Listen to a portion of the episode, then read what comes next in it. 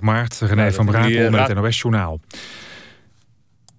Volkert van der Graaf zal na zijn vrijlating niet in zijn oude woonplaats Harderwijk gaan wonen. Dat heeft de directeur van Reclassering Nederland gezegd in Pauw en Witteman. Hij zegt dat van der Graaf niet in Harderwijk kan wonen omdat hij daar bekend is.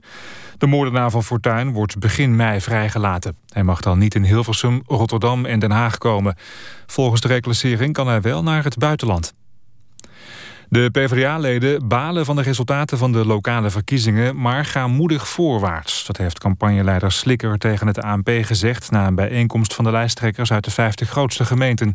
Die bespraken in Amsterdam samen met partijleider Samsom... en voorzitter Spekman de resultaten van de gemeenteraadsverkiezingen.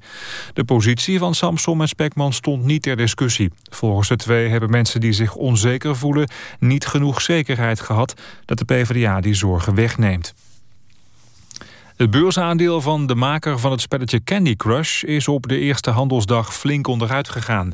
Het aandeel sloot op Wall Street met een verlies van 15 procent. Candy Crush was vorig jaar de meest gedownloade gratis app op smartphones en tablets. De maker, King Digital, maakte vorig jaar bijna 600 miljoen dollar winst. Dat was een jaar eerder maar 8 miljoen. De Duitse kunstverzamelaar Gurliet wil alle kunstwerken in zijn collectie... die de nazi's van Joden hebben geroofd... teruggeven aan de erven van de eigenaren. De verzameling van ongeveer 1400 werken... werd bij toeval ontdekt in een flatwoning in München... tijdens een onderzoek naar belastingontduiking. In de collectie bevinden zich schilderijen, tekeningen en prenten... van kunstenaars als Matisse, Monet en Picasso. Het weer vannacht vrijwel overal droog en tussen de 0 en 5 graden. Overdag periode met zon. In het zuiden kans op een bui. Het wordt dan tussen de 11 en 15 graden. Dit was het NOS Journaal. Radio 1. VPRO. Nooit meer slapen.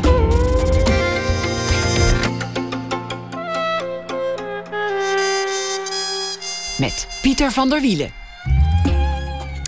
Goedenacht en welkom bij Nooit meer slapen. Na één uur krijgt u een verhaal van schrijfster Franka Treur, bekend van De Woongroep en Dorsvloer voor Confetti. Zij schrijft deze week elke dag een verhaal voor ons en zo ook deze nacht. En de band Hallo Venray komt spelen hier in de studio. Ze hebben al hun eh, spullen neergezet. Dat hoort u na ene wat ze daarvan gaan maken. Maar we beginnen met Koen Simon. Hij is wel filosoof, maar niet per definitie kamergeleerde. Een gesprek in het café of een uitspraak op de radio of een herinnering van een reis. Zo beginnen meestal zijn beschouwingen. Want hij zegt altijd: filosoferen is makkelijker dan je denkt. Zijn laatste boek heet Een stok om mee te denken. En dat is een bundel essays van beroemde denkers over het thema de techniek.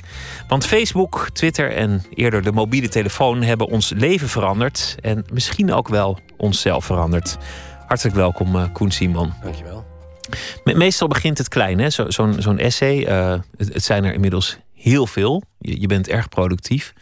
Meestal begint het. Ik uh, stond langs het schoolplein waar ik mijn kinderen naar school breng. Of het uh, begon met ik reed langs het kanaal en, en toen zag ik. En vanuit daar ontspint zich dan een, een hele gedachte over, over een heel groot thema. Ja. Gebeurt dat je elke dag dat, dat, je, dat je op zo'n gedachte komt? Nou, kijk, heel veel gedachten ontdek je pas later dat je die hebt gehad. Eh, dus als ik aan een boek ga schrijven, soms dan heb ik een onderwerp en dan ben ik op zoek naar uh, hoe, hoe kan ik dat onderwerp voor het voetlicht krijgen. En dan plotseling denk ik, oh ja, dus, dus bijvoorbeeld nu over dit boek over techniek. Dan ga ik nadenken, wat, wat, wat valt er allemaal onder techniek? Wat is het eigenlijk? Wat noemen we allemaal techniek? En plotseling komt dan uh, die passage boven waar ik het boek mee begin over judo-techniek. Dus dat, eh, dat dat ook een techniek is. En ik vraag me plotseling af, waar, waar zit die techniek nu nog in mij? Hè? Ik heb, uh, dus, dus eigenlijk, eigenlijk gaat het andersom. Het begint wel degelijk met dat hele grote thema... maar je, je, je brengt het door te denken terug naar iets klein alledaags. En dat is het punt waar je mij als lezer laat beginnen. Ja, en daar begin ik zelf ook. Want dan, eh, het is niet zo dat ik een, dat ik een plan heb. Ja, ik heb natuurlijk wel een beetje een plan. Maar ik heb niet een plan klaar liggen en, ik, en daar zoek ik een leuke didactische anekdote bij. Nee, ik zoek een, ik zoek een gevoel of een moment uh, uit mijn leven waar, waar, waarmee ik vermoed van ja, daar, dat heeft met dat onderwerp te maken. En dan ga ik daarin zitten. Uh, klinkt wat vaag, maar in elk geval. Ik ga dan proberen dat helemaal uh, voor me te krijgen door te schrijven en niet zozeer door daarover na te denken. Dat komt vanzelf. En dan, dan, dan vind je vaak allerlei uh, hele interessante analyses die, die liggen daar dan klaar eigenlijk. Dus dat, dat, dat verwacht je niet, maar dat, ja, dat is dus als je gewoon heel lang nadenkt over één klein detail, dan, dan ontdek je dat soort dingen. Dus, um... laten, we het, laten we het maar meteen lekker uh, concreet maken en het, en het gaan hebben over de techniek. De mhm. techniek verandert ons leven. Dat is, dat is bijna een open deur. Dat, dat realiseert iedereen zich uh, wel. Voor, voor mensen van mijn en jouw generatie, wij hebben nog net meegemaakt zonder de, de mobiele telefoon. Ja. En best vaak zul je denken: goh, het is toch wel makkelijker geworden met een mobiel. Hoe deden we dat eigenlijk voordat we een mobieltje hadden? Ja. Nou, het, het, is heel veel makkelijker geworden. Ehm, en het is wel zo, ik zelf heb me bijvoorbeeld heel lang verzet tegen, tegen de mobiele telefoon. Ik heb pas toen ik naar Groningen verhuisde en ik kwam uit de Randstad, ben ik, heb ik uiteindelijk een mobiele telefoon van iemand tweedehands gekocht. En dat was in 2002 of zo. Dus een, geloof dat je, als je hip was, had je hem al wel voor de jaarwisseling, voor de millenniumwisseling. Ja, als je, als je hip was, had je hem al in, eh, in 98, denk 98, ik. Ja. ja. In 97 was die rare kikker, toch? Uh, nou, dan had je nog de, de Kermit, dan moest je op, op ah, een centraal punt staan. En dan, dan in 98 begonnen de mobieltjes en dan kreeg je de succesvolle campagne van Ben. Die hebben het in Nederland echt aan de man gebracht, volgens mij. Ja, ik zat eerst bij Ben, inderdaad. Ja, en dan maar in het begin was er nog een soort verzet. En, en dat vind ik interessant, want, want... Ja, dat had ik zelf ook, hè, dat verzet. Dus ik, ja. ik, ik, uh, mijn probleem was dat ik het vervelend vond om altijd bereikbaar te zijn. Ik vond niet, niet erg natuurlijk om, om te kunnen bellen, maar dat ik altijd bereikbaar was.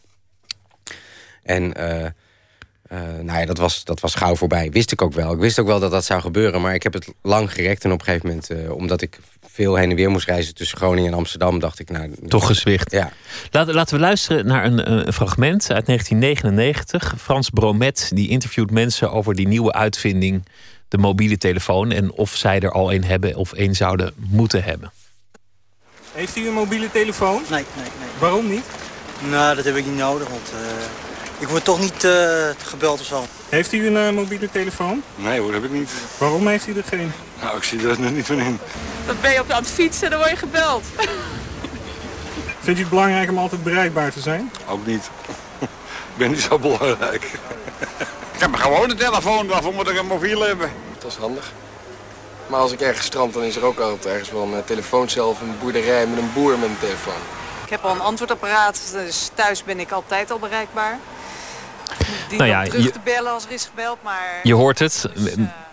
Je zou denken, er is een nijpend probleem. Mensen denken, ach, was er maar een mobiele telefoon... want ik, ik sta hier met een lekker band en niemand kon me helpen. Maar zo werkt het niet. Er is eerst de techniek en dan komt de behoefte. Dat is eigenlijk omgekeerd dan je achteraf nog wel eens geredeneerd bent. Of, eh, be, geneigd bent te redeneren. Ja, nee, zeker. Um, de, de makers zijn natuurlijk op een ander niveau bezig met, met techniek... en denken wel na over uh, wat de mogelijkheden zijn. Dat vind ik ook vaak enorm uh, indrukwekkend. Als je bijvoorbeeld toen de iPhone inkwam, uh, dat daar over gespeculeerd werd. En ik, ik, ik, had ik had geen idee wat dat voor een revolutie zou betekenen. Maar um, in elk geval is het beslist waar. Dat fascineert mij, um, wat u zegt, het meest aan, aan, aan, aan techniek.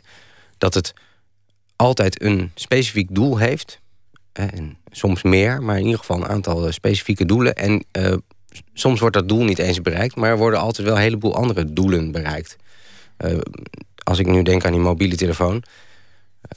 ik heb. Uh, ik belde heel af en toe met mijn ouders. en sinds die mobiele telefoon sms ik vaak met mijn moeder. Uh, dus nu, door, door dat sms'en heb ik een beter contact. Ik had helemaal geen, geen, geen, geen, was geen beladen of slecht contact, maar ik had weinig contact. En door die, door, door die sms, ik geloof dat mijn moeder eerder zo'n ding had dan ik, uh, konden wij, uh, was ik weer op de hoogte van, van meer, veel meer familiedingen. Dus dat, dat is grappig, dat had ik nooit verwacht. Dat dat, dat, dat, dat, dat een gevolg zou kunnen zijn van, van zo'n mobiele telefoon. Dus eigenlijk, um, je zou denken, je hebt een mobieltje nodig voor de, de gevallen dat je normaal een telefooncel zou uh, zoeken. Maar wat er in praktijk is gebeurd, is dat je veel meer belt dan je ooit gedaan zou hebben. Ja. Want je moet er toch niet aan denken dat je voor al die onnozele gesprekken die je op een perron voert, een telefooncel zou moeten, moeten zoeken. Dus, nee. dus er, er, wordt een nieuwe behoefte gecreëerd omdat de techniek er is. Ja, ja nee, dat, dat is zeker zo. Uh, en wel wat grappig is, is dat als je de grapjes terughaalt die er toen werden gemaakt... en waar je nu eigenlijk denk ik een beetje aan refereert... Hè, dus al die gesprekjes die onzinnig zijn... en waar ook wel, uh, nou twee jaar geleden waren er veel reclames ook over... Uh, hè, dat je een, bel, een lang beltegoed had en dan zag je al inderdaad allemaal flauwekul... dat die grapjes inmiddels ook alweer een beetje achterhaald zijn hè, daarover. Dus de, de, de, de grapjes dat... Uh, dat, je, dat, dat het nergens over gaat. De eerste keer dat ik dat zag op een station... en dat iemand achter mij stond en ineens begon te praten... en zei, ja, ik sta nu in de rij en ik koop een rolletje pepermunt... of iets dergelijks, weet je wel. Dan, dat, dat heb ik natuurlijk aan iedereen verteld, wat, wat, wat belachelijk dat is. Maar daar hebben we het nu niet meer over. Daar ben je aan gewend, zoals je ook een reclame had in de tijd... van mensen die wel eens, niet eens, wel eens, niet eens aan het sms'en waren... om, om aan te tonen hoe goedkoop ja. dat sms'en ja. was geworden. Ja, inmiddels doen we dat gewoon. Ja, het is wat wij denken dat het gratis is. Hè? Dus, uh, tenminste als je, als je appt of uh, weet ik veel wat. maar dat is inderdaad... Um, uh, ja, dat, dat, vind, dat vind, ik er, vind ik er boeiend aan. Dat je dus um, met een bepaald doel een techniek hebt om iets te bereiken... en dat er een nieuw soort wereld ontstaat. En dat is inderdaad veel vaker het geval met... met dat, dat, een ander aspect waar ik nu aan denk is dat... Um, als je terughaalt hoe het is bij de invoering van zo'n techniek... en dat is het leuke, vind ik, aan um, wat ik heb willen doen in deze bloemlezing. Ik heb heel veel fragmenten genomen uh, van technieken... zoals de fotografie bij Susan Sontag... Uh, en, en, en het schrift, Plato over het schrift, hè, de schrijven als techniek. En de ideeën die er bestaan op het moment... dus eigenlijk de grappen die er worden gemaakt over het mobiel... dat is het op het moment dat wij de mobiel aan het inlijven zijn. Dat wij de techniek um, ons eigen maken als mens. Dat het een verlengstuk wordt van onszelf. En dat is te zien in al die, uh, al die fragmenten... In de, in de geschiedenis van de filosofie. Eigenlijk is dat een soort, soort verzet bij elke nieuwe techniek. Of het nou gaat om, om de uitvinding van het wiel... of, of het vuur of, of het schrift ja. of, of de televisie. Noem maar op, er is een soort verzet, een, een soort afstandelijkheid van hé, hey, we veranderen door die techniek. Is dat wel goed? Was het niet beter zoals het was? Maar uiteindelijk ja, is er geen weg terug. Nee. De, dus wat je nu hoort met die mobiel, mensen die in het begin zeggen: Nou ja, het, het zal allemaal wel zo'n mobieltje. Dat was ja. er ook toen het wiel werd uitgevonden en de radio en, uh, ja. en de postkoets en de trekschuit en, en noem maar op. Ja, nee, beslist. Um, er wordt nu heel erg veel, um, uh, heel veel zorgen gemaakt om, om het voortdurend online zijn. Hè? Daar hoor je heel veel over. Uh, Joke Hermsen, een filosoof, die heeft zich ook erg druk gemaakt... op een bepaalde manier, op een hele goede manier... over uh, de iPad-school waar Maurice de Hond mee, mee is gekomen. Hè? Die op de kaart heeft willen zetten. en hij, zij heeft gezegd, we hebben geen iPad-school nodig... we hebben een Hannah Arendt school nodig. En, dat wilde, en zij heeft geprobeerd als filosoof uit te leggen... wat je doet op zo'n school... en dat de verbeelding veel belangrijker is. En, um, maar er zijn een aantal... Een, een van de problemen die zij uh, meent te zien... is dat wij te veel online zitten... en dat de neurologie laat zien dat dat, dat slecht is voor ons brein. En daar uh, over speelt ze haar hand. Ook filosofisch gesproken. Zij moet filosofisch blijven en goed blijven nadenken. Er is vrijwel geen enkele techniek die inderdaad op weerstand heeft, uh, is gelopen. Um, en een van de hele mooie voorbeelden uh, die ik heb opgenomen um, in, in het boek van Peter Kokkelkorn, die heeft daarover geschreven, een, Nederlands filosoof, is um, de invoering van de trein in de 19e eeuw. Dat was dat, was, dat, was, dat is iets heel uh, uitzonderlijks. Toen de trein werd ingevoerd, ontstonden er allerlei treinziektes. Waarvan railway spine de bekendste is geweest, ook de afschrikwekkendste. Dus dat is uh, het... het uh, de... Een spoorrug. Ja, ja, precies. Spinaalletsel. Dus de, de zenuwbanen werden erdoor aangetast. Denk aan een whiplash. Hè, of erger. Of... En um, verzekeringsmaatschappijen die, uh, die zaten daar bovenop. Uh, echt gigantisch. Dat was de grootste verzekeringsklus in die tijd. Uh, en het gebeurde in sommige landen en in, waar de trein werd ingevoerd. En in, in, en in sommige landen was het ietsje minder. Een soort modeziekte, zoals je, zoals je RSI had. Zoals in, RSI ook is geweest. Ja, in Duitsland was bijvoorbeeld geen RSI heel lang. Hè? En ik weet niet eens of dat is gekomen überhaupt. Dus, dus de muizenarm, dat was dan in die tijd de, de treinrug eigenlijk? Ja, precies. Ja, dus, um, en nou ja, dan heb ik nog niet eens verteld dat die trein die reed 40 km per uur. Nog niet eens. Dus waar, en, en, en wat wordt er, als je in de beschrijvingen leest daarover, uh, wordt er dus gezegd dat er te veel prikkels waren. Dat mensen. Uh, het, het schokte ook. Dat is ook een probleem. Het schokte de trein. En dat schokte natuurlijk veel meer dan de treinen nu. Maar het ging ook ineens veel sneller dan mensen ooit te paard konden gaan. En ook langdurig. Die snelheid hebben ze nooit eerder uh, als lichaam ervaren. Er zijn volgens mij ook denkers geweest die dachten dat je van een sneltrein een, een, hersenbeschadiging kreeg. En dat je zo de moderne kunst kon verklaren. Dus dat ineens schilders mensen met groene haren gingen schilderen. Dat kwam omdat ze te veel in de trein hadden gezeten. Ja. Dat soort gedachten. Uh, ja, dat is niet zo heel gek. Peter van Kokkorn wijst er in zijn, uh, in zijn boek ook op. En in dit fragment deels. Dat de kunstenaar eigenlijk altijd degene is die, um, die nieuwe technologieën laat wennen bij, bij, bij het grote publiek. Dus dat voorbeeld van die trein is interessant. Toen werden er panorama-rollen gemaakt. En volgens mij tijdens de, de wereldtentoonstelling in Parijs was er een panoramarol. Een panoramarol is een, een, een, een schilderij opgerold. En, je, en, waar je naar kunt kijken en die langzaam wordt afgerold. Als een soort film. Film uh, in, in, een, in, een, in een vroeg stadium. Daar gingen mensen gingen in een nagebouwde uh, uh, rijtuig zitten. En dan werd die, werd die rol werd afgedraaid. En dan konden ze in drie uur tijd... Uh, dus dat was niet real-time... konden ze, um, konden ze de, de reis Parijs-Moskou doen.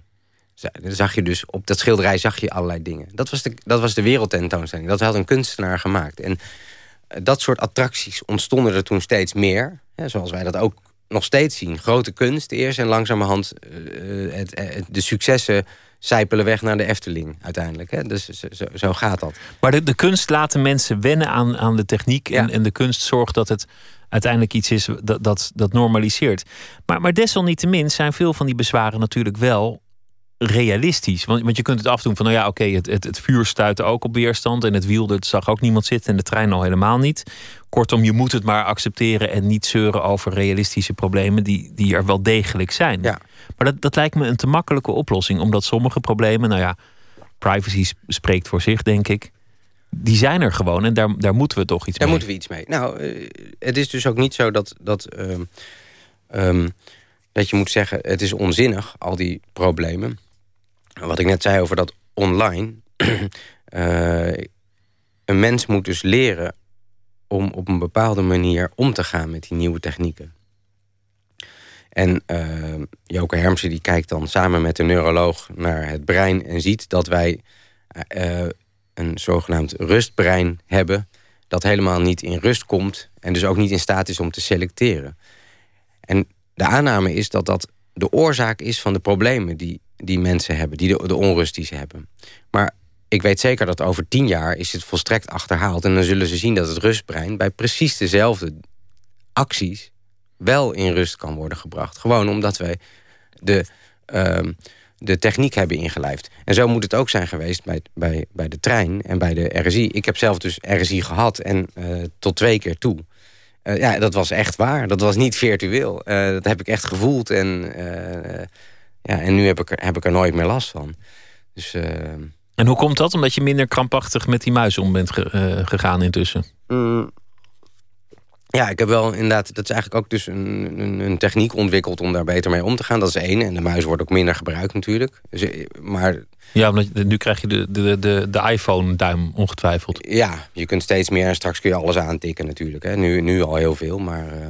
Een ander ding dat mensen vaak zeggen is dat, dat de literatuur te gronden zou gaan... omdat niemand nog een boek uitkrijgt... omdat iedereen intussen al 29 keer zit te kijken of er nog iets getwitterd is.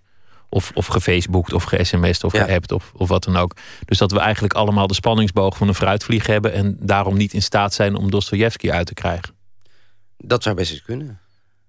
Um, ik ben niet negatief daarover, maar meer over dat, dat zou, alle technieken veranderen de wereld. Dus het schrift heeft, heeft het, het narratieve verhaal, of het, uh, ik bedoel het, het, het mondelinge overdracht van verhalen uh, naar de achtergrond gewerkt.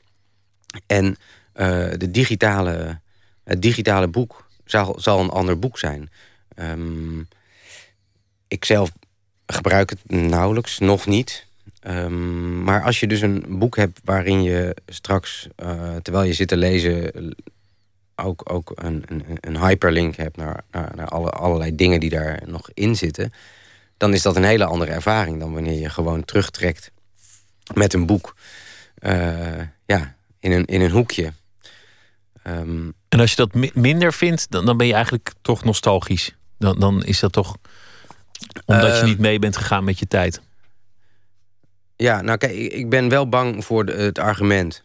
Uh, anno nu kan dat niet meer. Hè? Dat kun je namelijk overal opzetten, zeggen en dan is de discussie uh, geëindigd. Dat wordt heel vaak gebruikt, het, anno nu. Dat, We moeten mee met de tijd, of, of dit is nou eenmaal de tijdgeest. Dus, hè, ik zeg, goh, wat jammer dat die niet meer gewoon gelezen worden. En dan krijg je dat, dat verhaal. Uh, dat, is, uh, dat, dat is een niet doordacht argument. En, um, maar ik denk dat er dus dat het ervoor gaat zorgen dat we weer andere, um, ander soort boeken gaan maken. En, en misschien wel in het begin kleiner. Of, uh, um, en er wordt altijd veel gemopperd over dat er geen dikke boeken meer worden gelezen. Maar hoe erg is dat eigenlijk? Waarom zou er niet. Uh, waarom, zou, waarom zou er niet. Uh, er zijn ook schrijvers die zeggen. nou ja, schrijf eens een dun boek. probeer het eens. Maar je zou ook ieder, iedere roman uit de wereldliteratuur kunnen samenvatten in een tweet. En dan wordt Madame Bovary gewoon van. Vrouw is koopziek, wordt hysterisch, pleegt zelfmoord. 100, 140 tekens, klaar ben je. Ja. Is toch jammer. Nee, dat is beslist jammer. Ja, ja.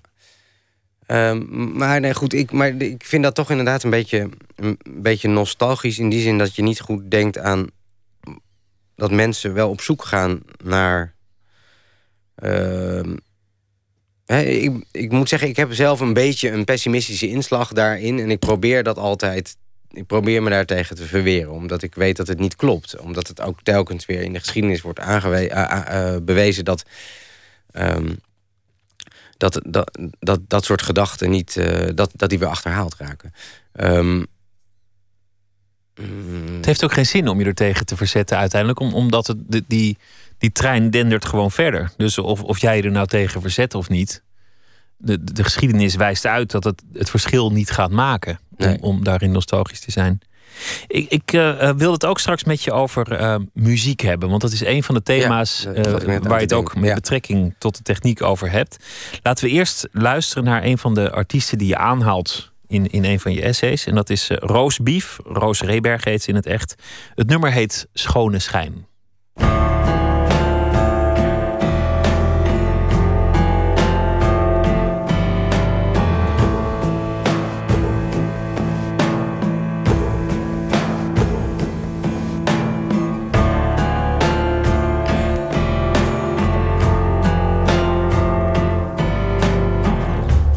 Dacht ik dat geen dag hetzelfde kon zijn. Vroeger dacht ik dat geen dag hetzelfde kon zijn. Tegenwoordig praat iedereen het uit. Tegenwoordig praat echt iedereen het uit. Als er iets is als er iets is, loop er niet mee rond. Krop het niet op, stop het niet weg, dat is niet gezond. Kreeg dat mee van thuis, maar past het nooit toe in de klas. Want ik wist al gauw dat ik er niet mee eens was.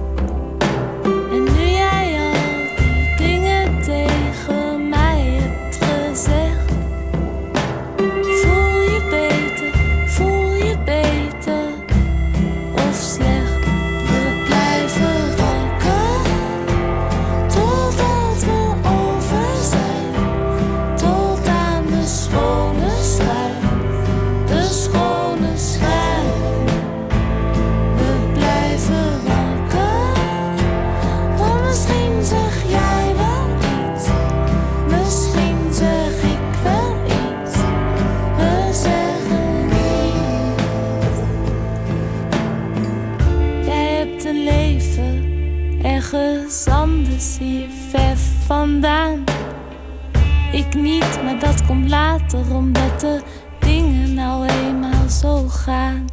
En als er iets is, als er iets is, lopen niet mee rond. Roep het niet op, stop het niet weg, dat is niet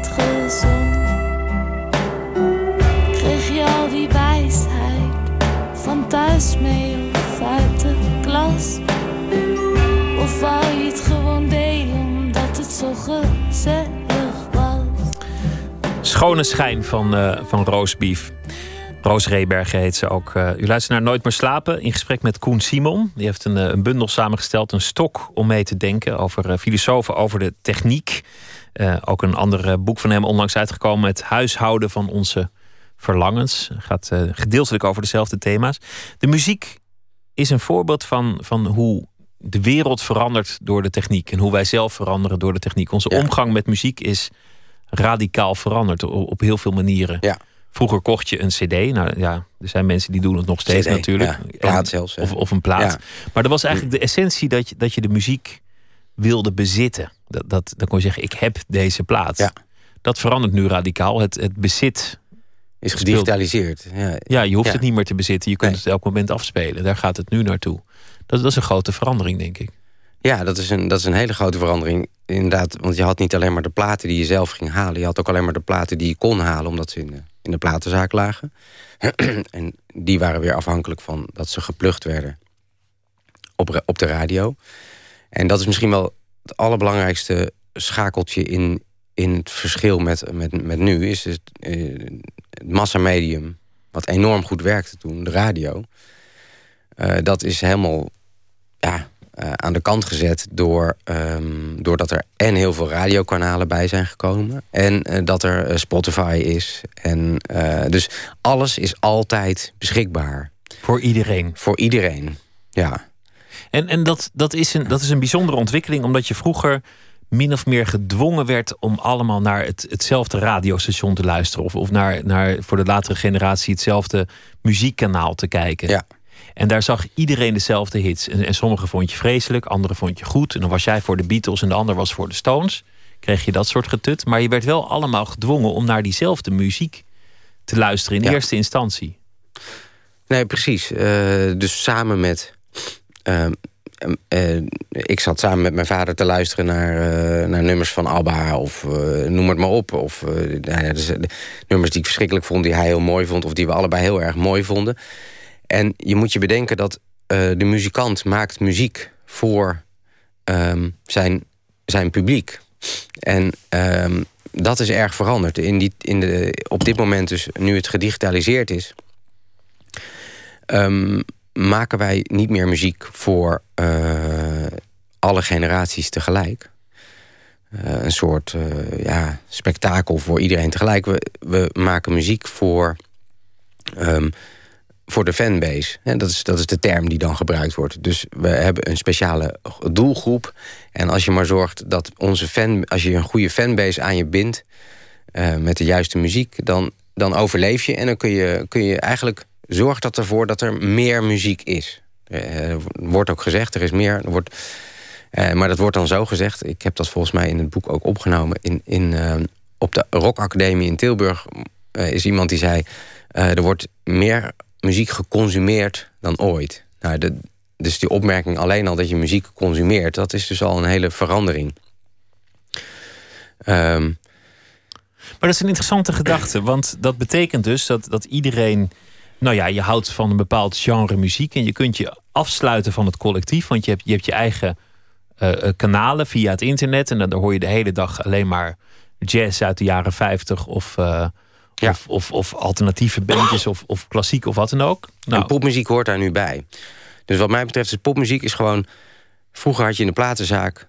eh, ging je eh, de nieuwste van Springsteen halen... en dan kwam je in de platenzaak, zag je eh, allemaal popmuziek... en dat was eigenlijk... dat stond nergens een bordje popmuziek. Stond overal een bordje jazz of wereldmuziek. Of... Maar inmiddels heb je dus eigenlijk gewoon alleen maar bakken... wereldmuziek, jazz, popmuziek en, en noem maar op. Het is een... Het fragmenteert. nou, het, fragmenteert niet alleen. Popmuziek is voorbij. Dus het is, het is een. eh, dat, daar komt ook de nostalgie van vandaan. Dus die, top 2000, of in de auto hierheen, ik moest uit Groningen hierheen rijden. zat ik ook Radio 2 te luisteren. Er heel veel oude nummers langs. Nou, dat, dat was vroeger helemaal niet. Want vroeger had je heel weinig tijd uh, op de radio. En dan moesten er een paar nieuwe nummers gedraaid worden. Die moesten vaak gedraaid worden, want die werden geplucht. Dus um, je was alweer dingen vergeten. En dan had je aan het einde van het jaar had je dan wel eens uh, iets wat. Tijd om terug te kijken. Maar, tijd om terug te kijken. Popmuziek ja. is voorbij, is een, is een, is een pittige stelling. Uh, ja, waarom? Omdat popmuziek um, gebruik maakte van het massamedium. En eigenlijk een, uh, is, het een, is het een kunstvorm geweest die vanaf Elvis Presley ongeveer 1954 uh, zich heeft losgemaakt van de toen bestaande traditionele vormen van jazz en blues en noem maar op. Um, en uh, een onderdeel van de popmuziek was om je te verzetten. Om dus iets te, om je als generatie te verzetten. En dat ging dus via dat massamedium. En dat werkte goed omdat iedereen het hoorde. Omdat iedereen het bereikte en ook tegelijkertijd. Dus als omdat heel Amerika tegelijk voor het eerst Elvis en voor het eerst de Beatles zag verschijnen. En omdat later heel Engeland gechoqueerd was door de, de, de Sex Pistols. Omdat het nog steeds die collectieve ja. ervaring had. Het, om te slagen moest het collectief zijn. Precies, precies. Uh, collectief en gelijktijdig. He, dus uh, als je het hoort, weet je dat iedereen het op dat moment hoort. Dat gevoel. Uh, die gelijktijdigheid is nu compleet verdwenen. Ik had grap, laatst een, een, grappige ervaring. Toen zat ik een televisieuitzending te kijken. Um, ik weet niet meer precies wat. Dat was volgens mij een nieuw programma van, uh, uh, over fotografie van... Um, hoe heet hij ook alweer? Wilfried de Jong. Wilfried de Jong.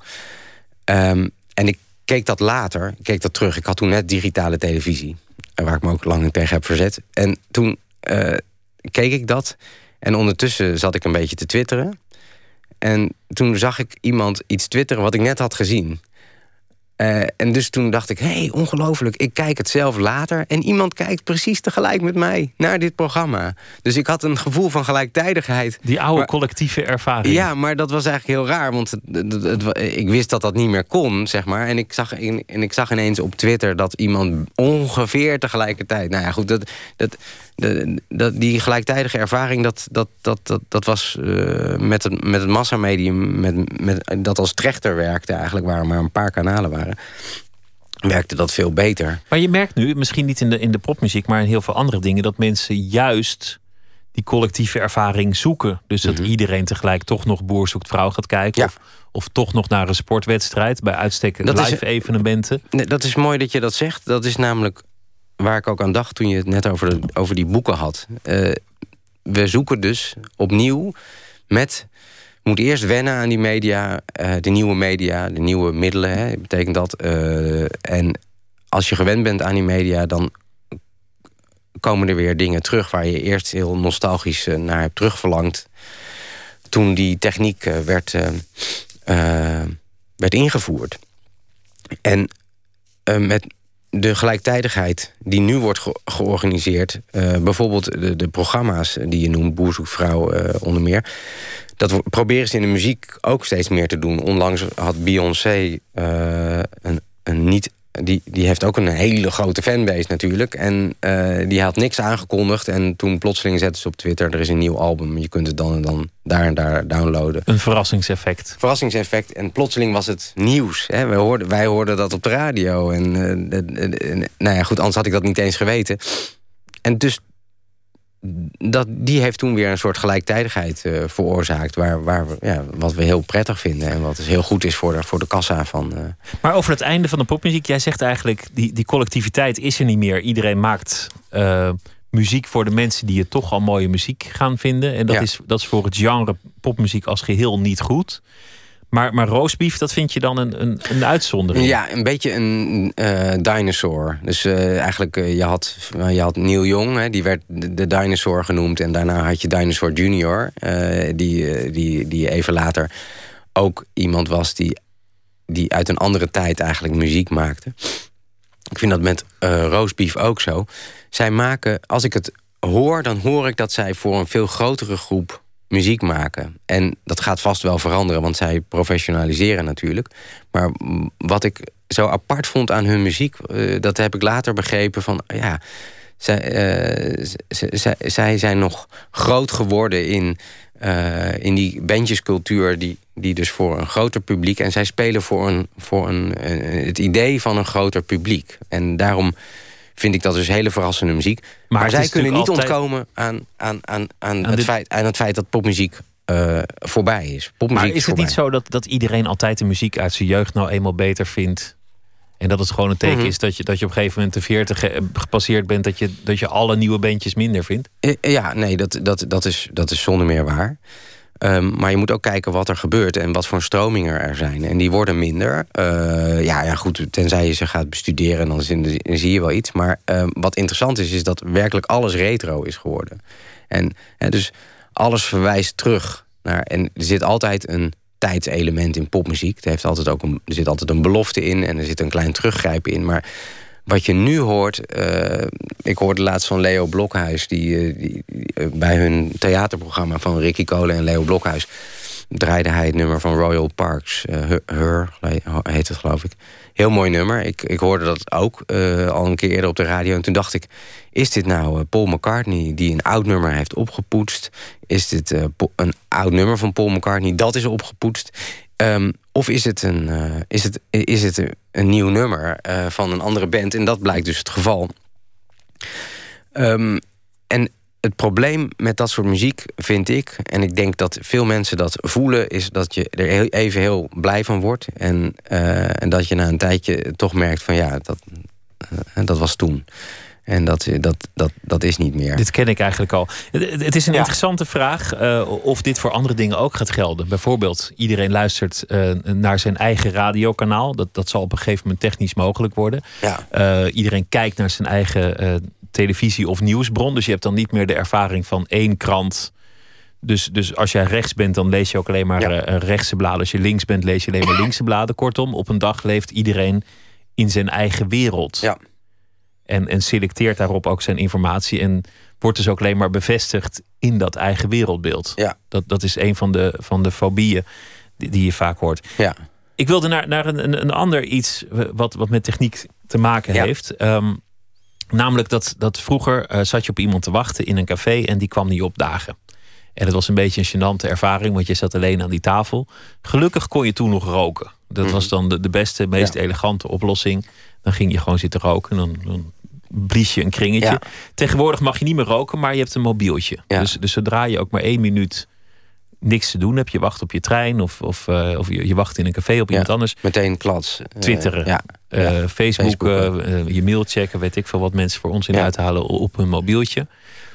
Eigenlijk gaat daarmee een wezenlijk ding verloren van, van wat, wat het is om, om te leven, om mens te zijn, om, om in een samenleving te verkeren.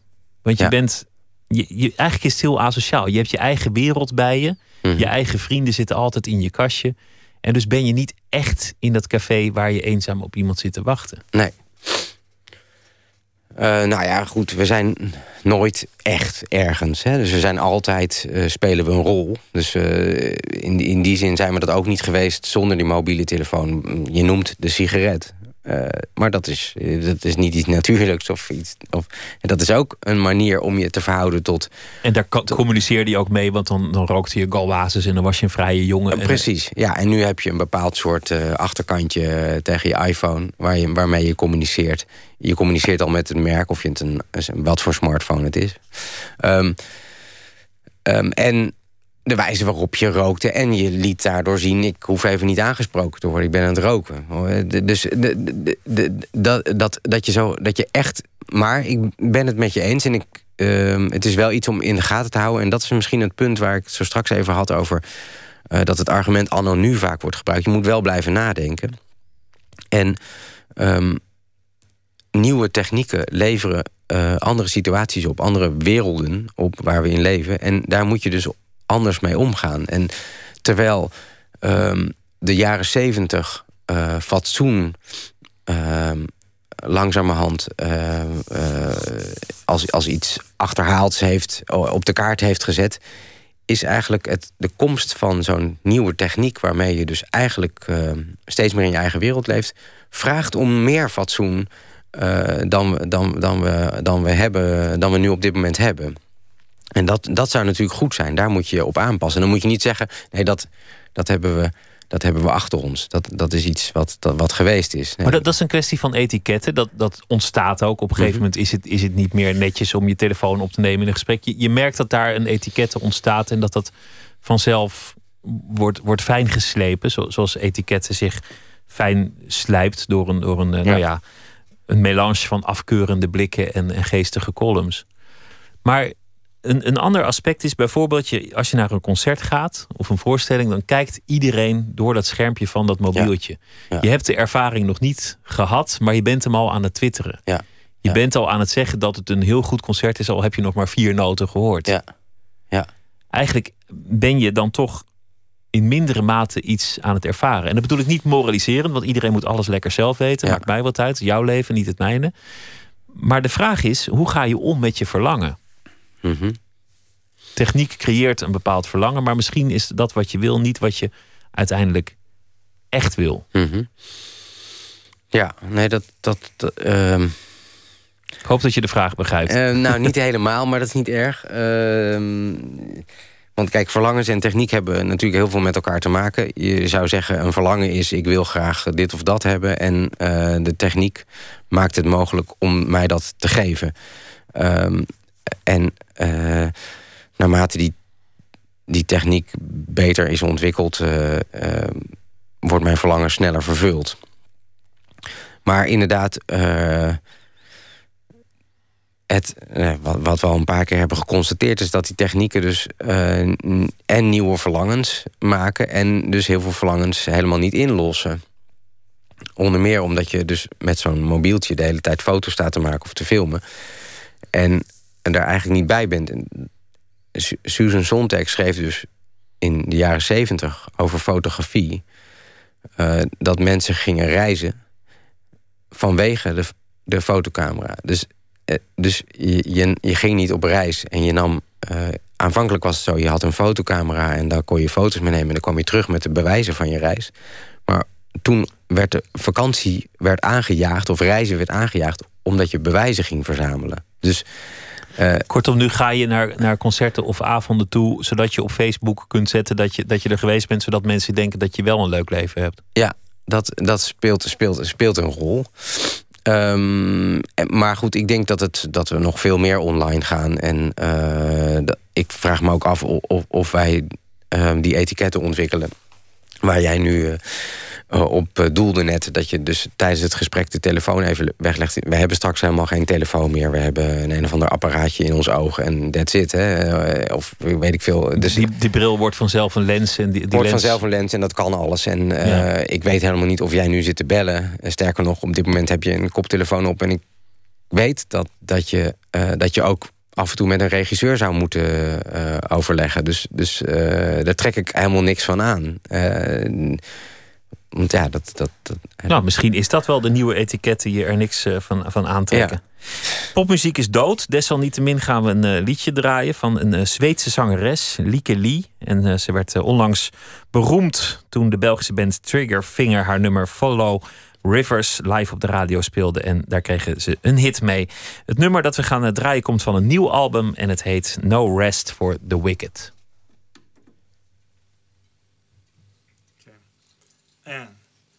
Jag börjar själv kanske. En, två, tre. Mm.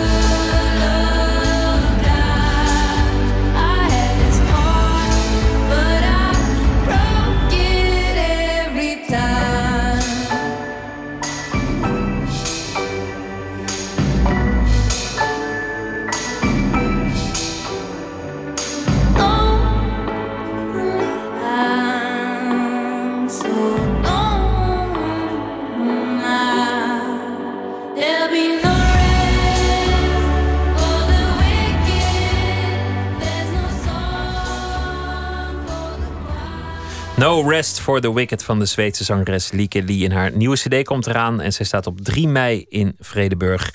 En in juni op het Best Kept Secret Festival. Nooit meer slapen in gesprek met Koen Simon. Een stok om mee te denken heet het uh, boek. Een, een, bundel over uh, filosofen. Nou, het woord viel natuurlijk al. En als je het hebt over techniek, dan ontkom je er ook niet aan. Het woord privacy. Ja, We hebben een, uh, een, een fragment over het thema om even te laten horen hoeveel daarom te doen is. Gevreesd wordt dat persoonlijke informatie van het WhatsApp-account aan het Facebook-profiel wordt gekoppeld of wordt gebruikt voor advertenties. Vorige week kondigde ING aan dat de bank bezig is met een proef... waarbij klantgegevens worden gedeeld met bedrijven... om zo gerichter te kunnen adverteren. ING kreeg na het bekendmaken van de plannen een storm van kritiek over zich heen. Wantrouwen moet je altijd hebben ten opzichte van inlichtingendiensten. Uh, maar tot nu toe is niet gebleken dat de Nederlandse inlichtingendiensten... net zoals de Amerikaanse inlichtingendiensten gewoon uh, maar raak verzamelen. Gaat geen dag voorbij of het uh, onderwerp komt weer langs, de privacy. Het is wel geestig. We hebben vrij onderdacht allemaal een mobieltje genomen... Ja. ons geabonneerd op allerlei diensten... en ineens realiseren we ons dat we iets misschien wel heel belangrijks hebben weggegeven. Uh, ja, onze privacy. Ja, wat te doen? Um, ja, er anders mee omgaan dan uh, wat, uh, wat er vaak wordt geroepen. ik heb niets te verbergen. Hè? Dat, dat, is, dat is een van de argumenten. Ja, dat weet je niet of je iets te verbergen hebt. Voor je het weet heb je wel iets te verbergen. Ja, precies. Maar dat, dat, dat, inderdaad, dat weet je zelf niet. Maar dat, en, en daar is ook al nagenoeg veel, veel over, over gediscussieerd. Um, maar wat ik wel belangrijk vind is om te bedenken uh, wat deze.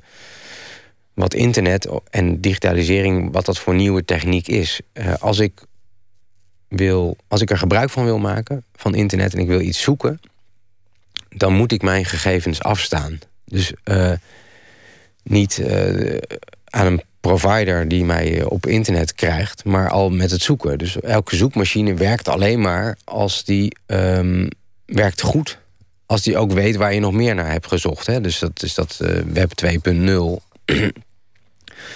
um, dus grappig als ik achter, achter uw computer ga zitten, zitten googelen... Dan, en ik tik mijn eigen naam in, dan is dat niet de eerste hit waarschijnlijk. En dat, dat is heel gek als je achter iemands anders computer zit. Dus, uh, ja, je, je denkt dat je allemaal op dezelfde zoekmachine dezelfde resultaten krijgt... Ja. maar dat is niet zo. Nee. Dus we leven eigenlijk in die zin al allemaal in een iets wat andere wereld. Ja. Althans, online.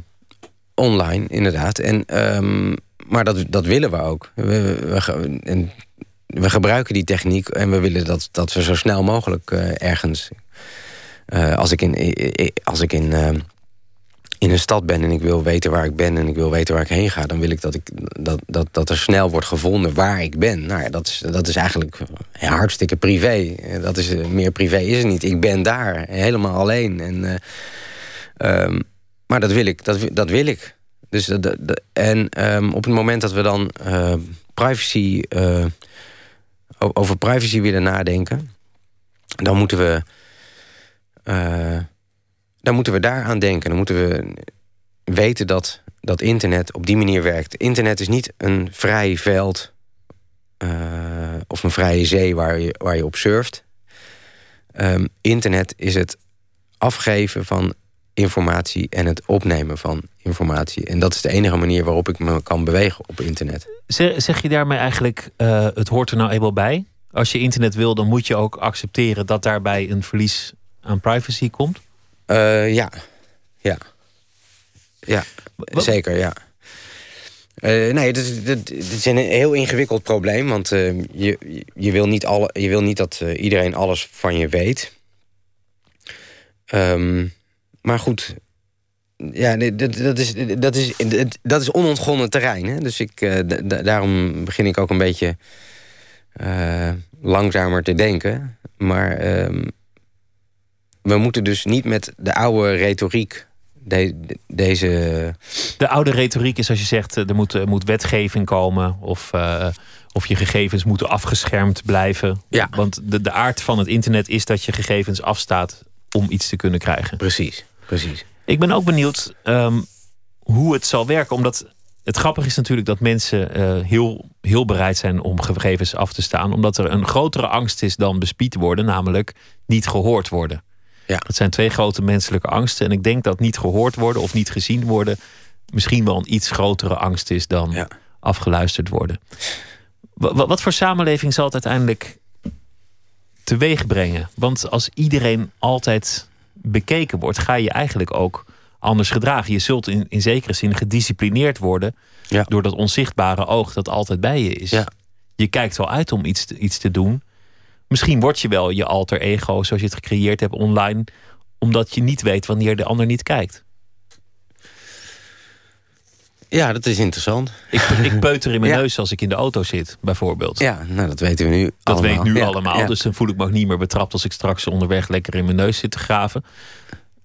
Maar dat zou je eigenlijk niet doen als je niet zeker wist of er iemand middels een camera met je meekeek. Ja, afhankelijk van welke beelden je allemaal langs ziet komen. Hè? Want je ziet de hele dag beelden langskomen. En als het op een gegeven moment in is om in je neus te peuteren... dan is dat, is dat ook meteen niet meer eh, een probleem. Dus, Ja, ik voorspel een grote rage. Gaat Eh, ja, keer gebeuren. ja. Nee. Ehm, nee, ja, het is... ehm, ehm, een moeilijk probleem. Ja, Ja. maar het, het, het, het interessante is... het is precies zoals je zegt, of zoals in die bundel terugkomt met, met het vuur en met het wiel en met, met al dat soort dingen. Van nou ja, er is verzet in het begin. Je lost iets op met een nieuwe techniek. Daar komen weer problemen uit voort. Dus die ontevredenheid, Ja. die condition humaine om altijd ongelukkig te zijn, om altijd te mopperen, om altijd te voeteren, die zal altijd blijven. Het zal ons uiteindelijk dus ook niet gelukkiger maken, Nee. die techniek. Nee, nee, nee, zeker niet. Nee. Ehm, nee, dat, dat is inderdaad eh, fascinerend eraan. Ehm, maar het verandert wel telkens onze wereld. Dus, eh, En onszelf uiteindelijk ook. en onszelf, ja. En, en dat vinden we eerst heel eng, maar ja, dat, eh, daar, daar halen we onze schouders al snel weer voor op. Is het eigenlijk de, de menselijke manier van evolutie? Zo- zoals een bepaalde diersoort heel snel kan rennen of, of heel harde klauwen heeft. Zo hebben wij de techniek tot onze beschikking om ons aan te passen. Eh, ja, eh, daar zijn we heel succesvol in. En daarom hebben we het ook niet nodig om, eh, om, om, om, om, ons op een andere wijze aan te passen. Dus wij kunnen natuurlijk op, met, ons, met al onze mankementen juist heel goed redden. We zijn, we zijn een van de. de, ja, wij, zijn, wij bl- blinken uit in, in, in eh, weerbaarheid eh, of in weerloosheid op het moment dat we geboren worden. Hè. We beginnen meteen te blaren en we kunnen nog helemaal niks. En dat is heel bijzonder voor een dier. En, eh, en dat zijn wij dan, dit dier. Ehm, en door dat gebrek ehm, hebben we het ons aangeleerd om dat te compenseren met, met iets buiten ons. Dat, en dat is onze kunstmatige natuur geworden. Dus wij zijn van nature kunstmatig geworden. En dat zijn we altijd zo gebleven. En als je dus wil weten, als je de mens wil bestuderen, dan moet je, dan moet je de technieken bestuderen die, eh, die de mens heeft voortgebracht. Eh, ja. En ja, dat vind ik, vind, vind een goede vergelijking van de, de evolutie. eh. Maar de, de, de mens ehm, moet je bestuderen via de techniek. Je moet niet te nostalgisch zijn. Hoe, hoe zie je de rol van de filosoof voor je in, in dat debat? Wat is de rol van de filosoof? Om ons attent te maken op de gevaren of om ons toch die spiegel voor te houden van eh, gast, je bent wel degelijk veranderd? Ehm, ja, ik ben, er, ik ben niet zo'n ethicus. Ehm, het voorstel van het Rathenau Instituut bijvoorbeeld eh, is om nieuwe technieken, zoals Google Glass en noem maar op, allemaal online technieken, om die eerst eh, aan een onderzoek te onderwerpen en dan te kijken of, eh, of dat ehm ehm, zogezegd bijwerking heeft, zoals medicijnen ook bijwerkingen hebben. Met het idee dat je dat dan kunt voorkomen en dat je Een, een bijsluiter erbij. een, een bijsluiter erbij. Dat je weet van, nou, dit is gevaarlijk hiervoor. Maar zo ontwikkelen technieken zich natuurlijk niet. Neem me niet kwalijk. Ehm, en, ehm, nee, dus, dus ik, ik, ik wil eh, niet als een ethicus eh daarnaar kijken... maar ik wil graag kijken naar wat doet een, bepaald, eh, een bepaalde techniek. Eh, en daar, daar wil ik altijd naar blijven kijken. En, en op welke manier eh, maakt die ons tot mens? Zodat je dus kan spreken op een manier... eh, ja, wat ik net zei over ehm, het aanpassen van je taal voor, voor, voor het, het, nieuwe denken over privacy bijvoorbeeld. Dat, dat, dat, dan moet je dus eerst weten over welke technieken je praat. Dat is grappig, want daarmee is het dus ook uit de handen van de ontwerper. Je zou zeggen dat een ontwerper wel een visie heeft op, op de techniek. Dus de, de bedenker van de mobiele telefoon, ja. die stopt daar een cameraatje in. Maar die heeft eigenlijk niet goed nagedacht over de ethische of andere consequenties van. Nee, wel veel meer dan wij. En dat, dat vind ik dus ook altijd fantastisch om dat te zien. Uh, want ik, ik, heb, ik heb dat vermogen niet. Ik kan niet. Ik ben niet zo'n toekomstziener, zullen we maar zeggen. Maar. Uh, um, maar zeker, juist mijn, mijn gebrek dat ik dat niet allemaal kan voorzien... weet ik dat dat ook een gebrek is dat in feite elk mens heeft. En dat je dus niet precies kan voorzien wat er gebeurt met een techniek. Gewoon omdat een techniek in de wereld terechtkomt... en daar gaat iets mee gebeuren. En vervolgens krijgt dat een eigen dynamiek.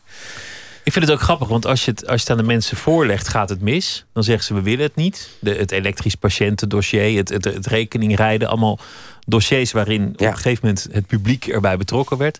Als je ze niks vraagt en het gewoon als een voldongen feit de samenleving in, in dondert.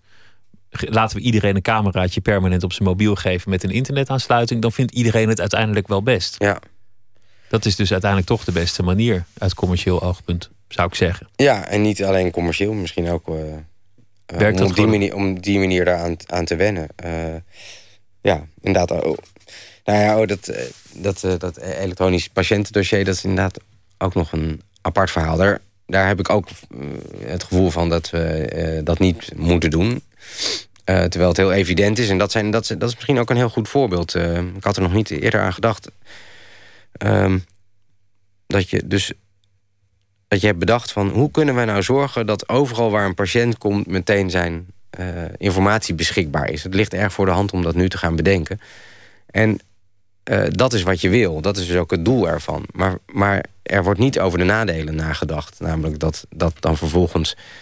Ik, heb, uh, ik moet wel weten wat erin staat. Hoe dat vervolgens gelezen wordt door een andere arts en noem maar op. En dat, en dat is allemaal niet controleerbaar. Dus dat, dat, dat nou ja, goed, dat... We hebben waarschijnlijk te weinig tijd, want volgens mij uh, is het uur bijna om. Dus ja, het uur is bijna ja. om. Maar, maar dat, dus kortom, in een vroeg stadium daarover nadenken zou wel handig zijn.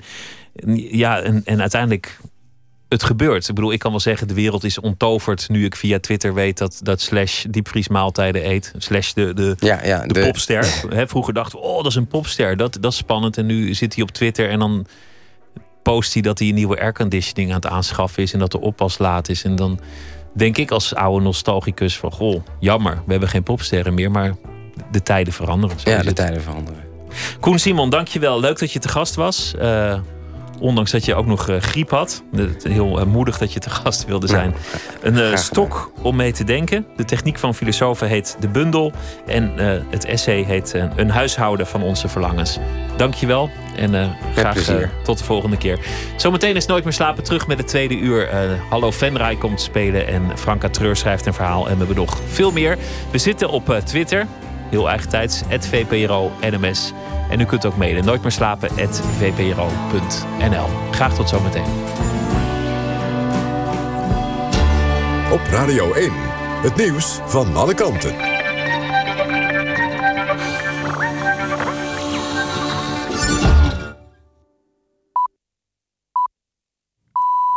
1 uur, René van Brakel met het NOS-journaal. Volkert van der Graaf zal na zijn vrijlating niet in zijn oude woonplaats Harderwijk gaan wonen.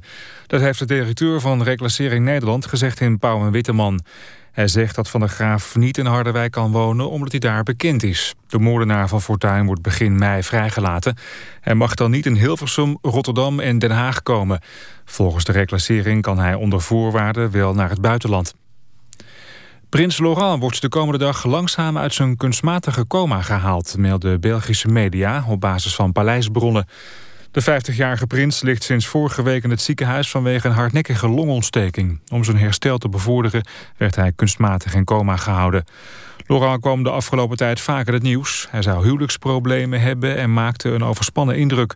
Ook zou hij boos zijn omdat zijn overheidstoelage was verlaagd. In Sittard-Geleen zijn vier leden van de motorclub Bandido's opgepakt. De politie vond wapens en munitie in hun auto's... tijdens de ontruiming van een huis waar de motorclub een feest wilde houden. Dat werd vanmiddag door de gemeente verboden. Het feest zou worden gehouden in het huis van Bandido's-lid Harry Raamakers. De burgemeester van Sittard-Geleen zei eerder dat hij wil voorkomen... dat de motorclub zich in de gemeente vestigt. Pek Zwolle heeft als eerste ploeg de finale bereikt van het toernooi om de KVB-beker. De Zwollenaren wonnen in eigen huis met 2-1 van NEC. Op 20 april speelt Pek Zwolle in de Kuip tegen de winnaar van het duel tussen AZ en Ajax. Die wedstrijd wordt komende avond gespeeld in Alkmaar. Het weer vannacht vrijwel overal droog en tussen de 0 en 5 graden. Overdag periode met zon, in het zuiden kans op een bui. Het wordt dan tussen de 11 en 15 graden. Dit was het NOS Journaal. Radio 1. VPRO. Nooit meer slapen.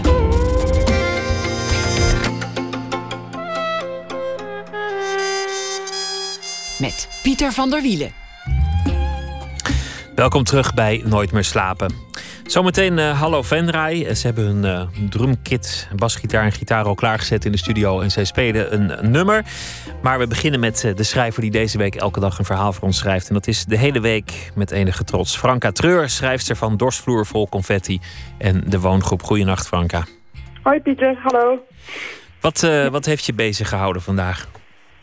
Ja, de luxe bisschop van Zuid van van Duits-Limburg. Ik weet niet of je daarvan hebt gehoord. Daar is vandaag uh, nieuws over Ik heb het niet meegekregen, geloof ik. Of ik ben het alweer vergeten. Dat komt ook wel eens voor. Nee, nou het, is een, het is een affaire die speelt al een tijdje. Dat is een bisschop in Duits-Limburg die van uh, niet zijn eigen geld...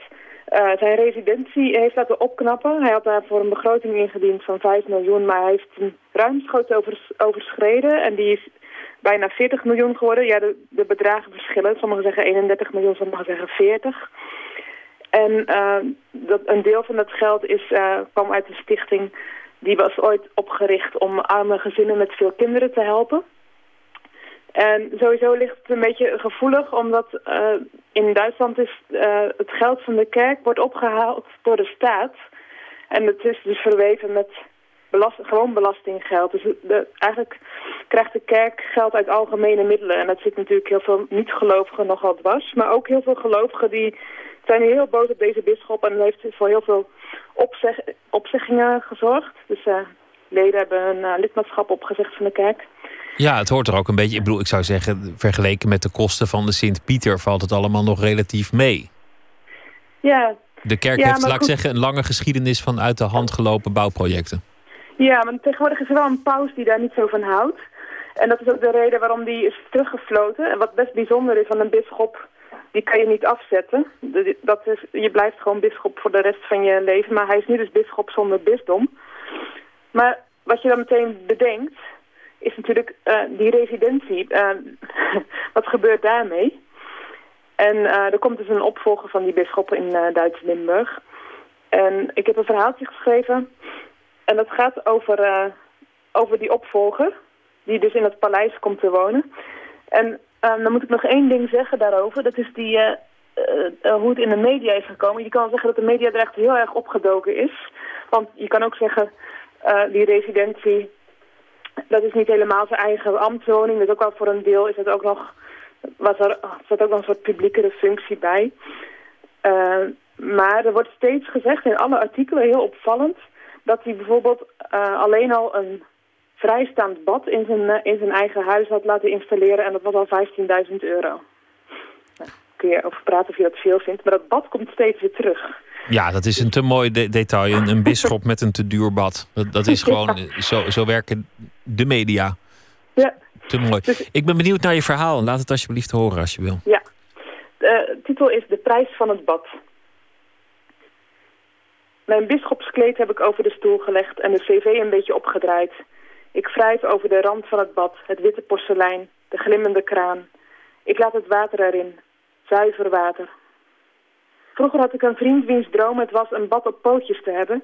En toen hij er eindelijk het geld voor had, voor een tweedehands exemplaar, had het inderdaad gouden pootjes, maar dat ding was loodzwaar. En toen we het op zijn zolderappartementje hadden geïnstalleerd, bleek het op drie plaatsen te lekken. De handelaar verklaarde zich niet aansprakelijk. Het was daarom dat hij zijn prijzen laag kon houden. Hij kwam het bad niet ophalen, maar als mijn vriend iets anders wilde uitkomen zoeken was hij welkom. Na lang speuren vond hij tussen de rotzooi een oude spiegel. Hij had, hij had precies de prijs van het bad. Toen hij een krukje omhoog hield, had hij ook de prijs van het bad. Alles wat hij aanwees had de prijs van het bad. Toen ik hier voor het eerst over de drempel stapte op gezondheidssandalen, net als paus Franciscus en deze bisschoppelijke badkamer zag, zei ik, alles goed en wel, maar in dat bad krijg je mij niet. Niet nu de prijs ervan in alle kranten heeft gestaan. Drie weken lang liep ik met een grote boog om het bad heen. Maar vandaag was het alsof het bad me riep. Kom, riep het, neem bezit van mij. Nu verwacht je misschien iets heel bijzonders. Gouden pootjes, massagestralen. Maar het is een heel gewoon bad. Vrijstaand, dat wel. Maar het heeft geen gouden pootjes, het heeft helemaal geen pootjes. Misschien zijn er stralen, die heb ik nog niet ontdekt. Ook had ik gezegd, toen ik hier kwam wonen, het is te groot voor mij, dit paleis. Aan twee kamers heb ik meer dan genoeg. De andere vertrekken mogen bewoond worden door de allerarmsten uit de parochie. Men vond dat een mooi gebaar, maar er moest nog wel even over vergaderd worden. Er is bijvoorbeeld maar één badkamer. En nog een verbouwing, dat trekken de Limburgse gelovigen echt niet meer. In het kastje bij de wastafel staan nog badparels van Frans Peter. Ik gooi er vier in het bad, dat meteen heel lekker naar lavendel ruikt. Wat een hemelse geur. Ik weet dat er één is die alles ziet. Daarom hou ik mijn onderbroek aan als ik in het bad stap. Ja. Zover. Ja, het is, het is, het, zie je, dat bad is toch, dat is toch mooi. Ik bedoel, die, dan snap je ook waarom die journalisten daarop duiken. Het is gewoon het aansprekende thema in deze. Een ja, ik denk dat het heeft ook wat met die crisis te maken en met, ja, ja, jaloezie in het algemeen. En ook, de, ik denk ook, iedereen voelt ook wel een beetje de verleiding van als het kan, dan wil je eigenlijk ook wel misschien die luxe.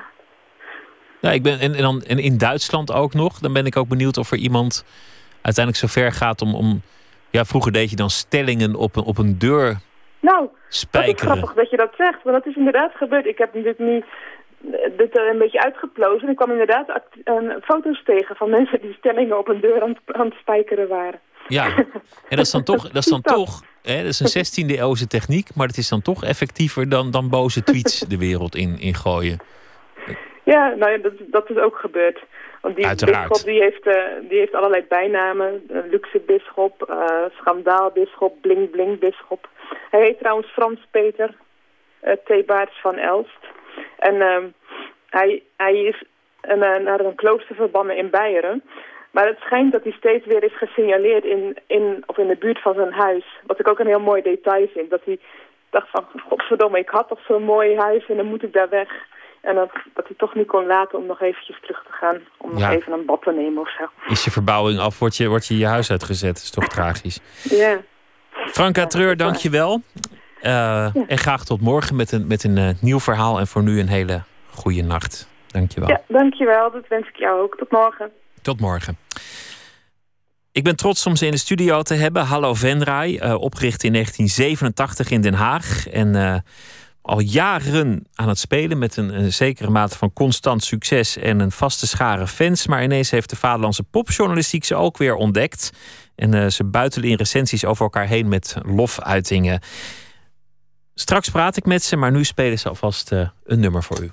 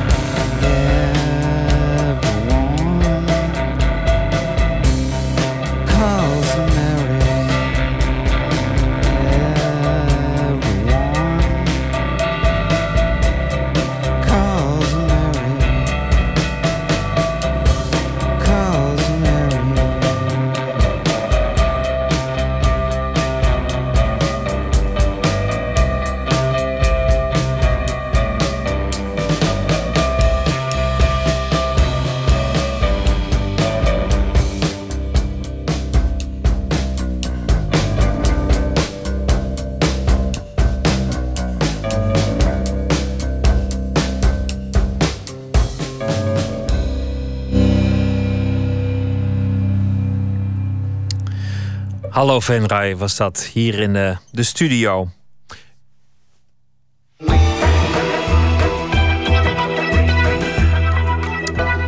U luistert naar uh, Nooit meer slapen op Radio 1. Straks krijgt u uh, nog een nummer van Hallo Venray. Maar uh, we gaan eerst praten over de nieuwe film van Jan Verheijen. Een handtekening of een datum die verkeerd op een formulier staat, zo'n kleine procedurefout kan in België leiden tot vrijspraak. Regisseur Jan Verheijden maakte zich daar zo boos over dat hij het vonnis schreef en regisseerde, waarin zo'n klein foutje extreme gevolgen krijgt. De film gaat volgende week in première in Nederland en Floortje Smit sprak alvast met Jan Verheijen.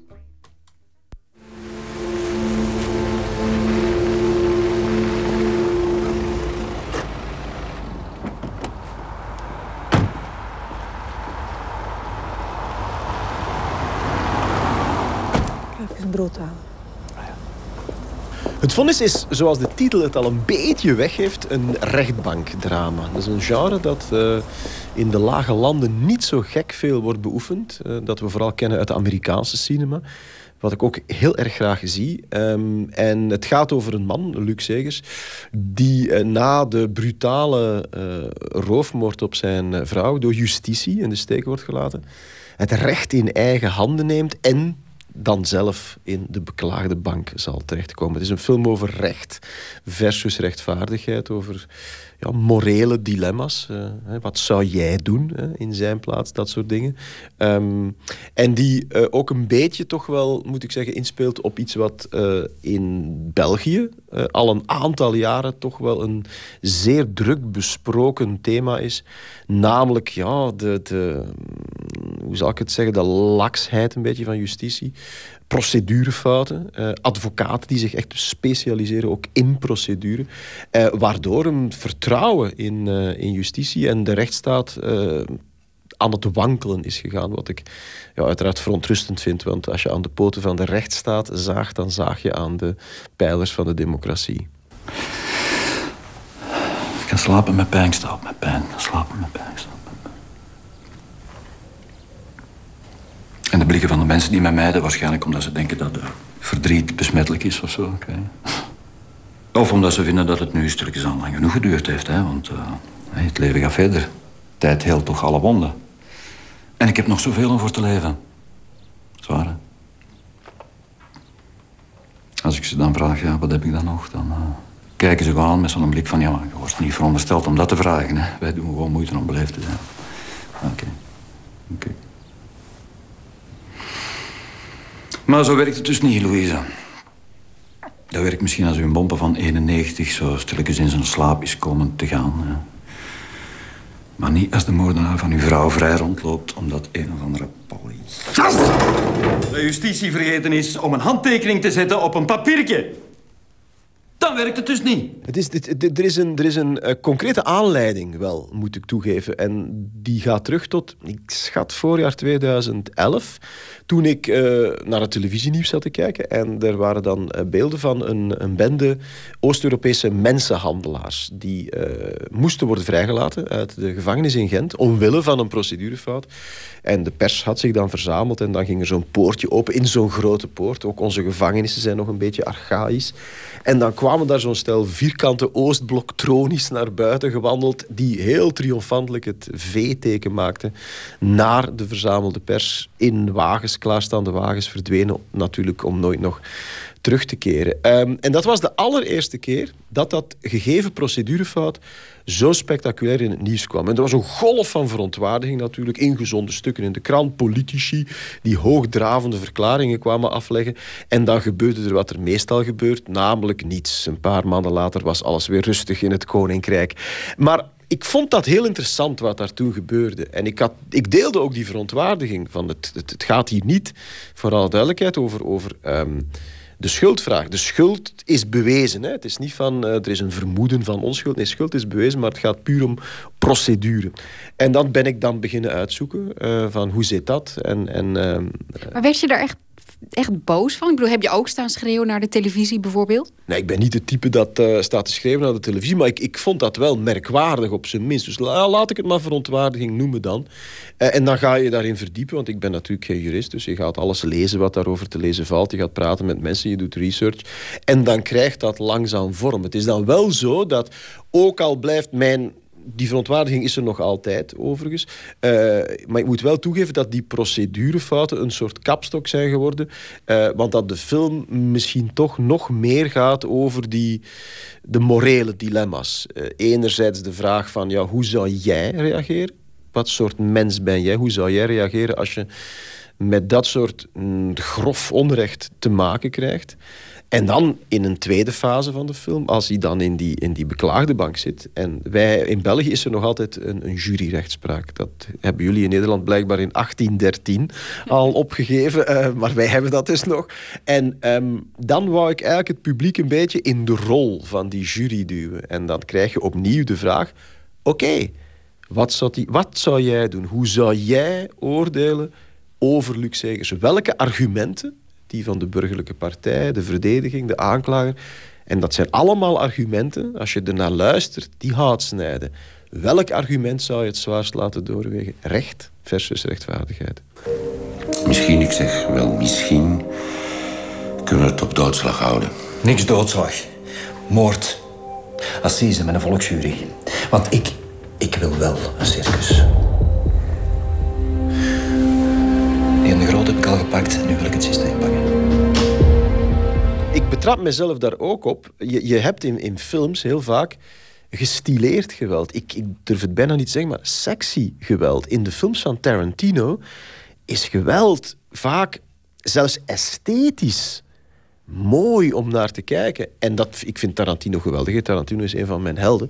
Maar dat zou in dit geval ongepast geweest zijn. Dus hier kan het alleen maar misselijkmakend... of misselijkmakend, ongemakkelijkmakend geweld zijn. Ik denk dat jouw eerste scène wel een van de, de lastigste scènes was die ik in, in tijden gezien heb in een bioscoop. Ja, maar ik kan alleen maar eh, zeggen dat over die scène ehm, is nagedacht. Ook in de montage nog. Van, want er is meer materiaal dan er, dan er in de film zit.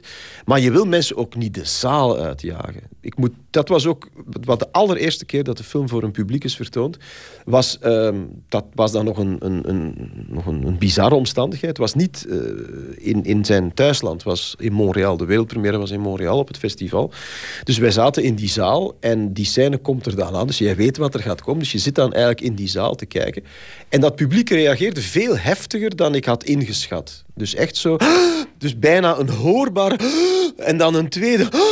En, en, en dan zag je ook, en dat, dan sloeg mijn hart een slag over, want dat wil je niet meemaken. En dan zijn er ook een paar mensen meteen rechtgestaan en, en buiten gaan. En toen dacht ik, oh nee, het loopt leeg.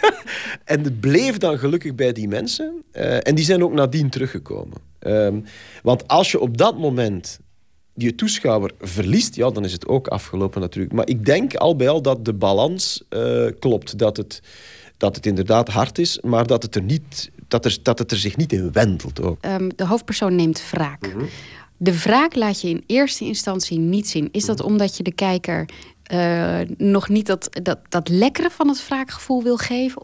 Nee, het is anders. Um, ik, ik, ik moet ook toegeven dat daar in de schriftuur, in het scenario, uh, het rechtlijnig wordt verteld. Dus dat je, je krijgt de eerste dramatische gebeurtenis, die dan, ja, dan heb je justitie die faalt, dan heb je de man die wraak neemt en dan begint het proces. Um, we hebben er uiteindelijk voor geopteerd in de montage pas om de wraakneming in flashback te vertellen tijdens het proces, omdat het veel beter bleek te werken als de gewelddaad, als je die ontdekt, ook weer samen met de jury. Stel dat je dat al achter de rug hebt, dan is dat toch alweer achter de rug.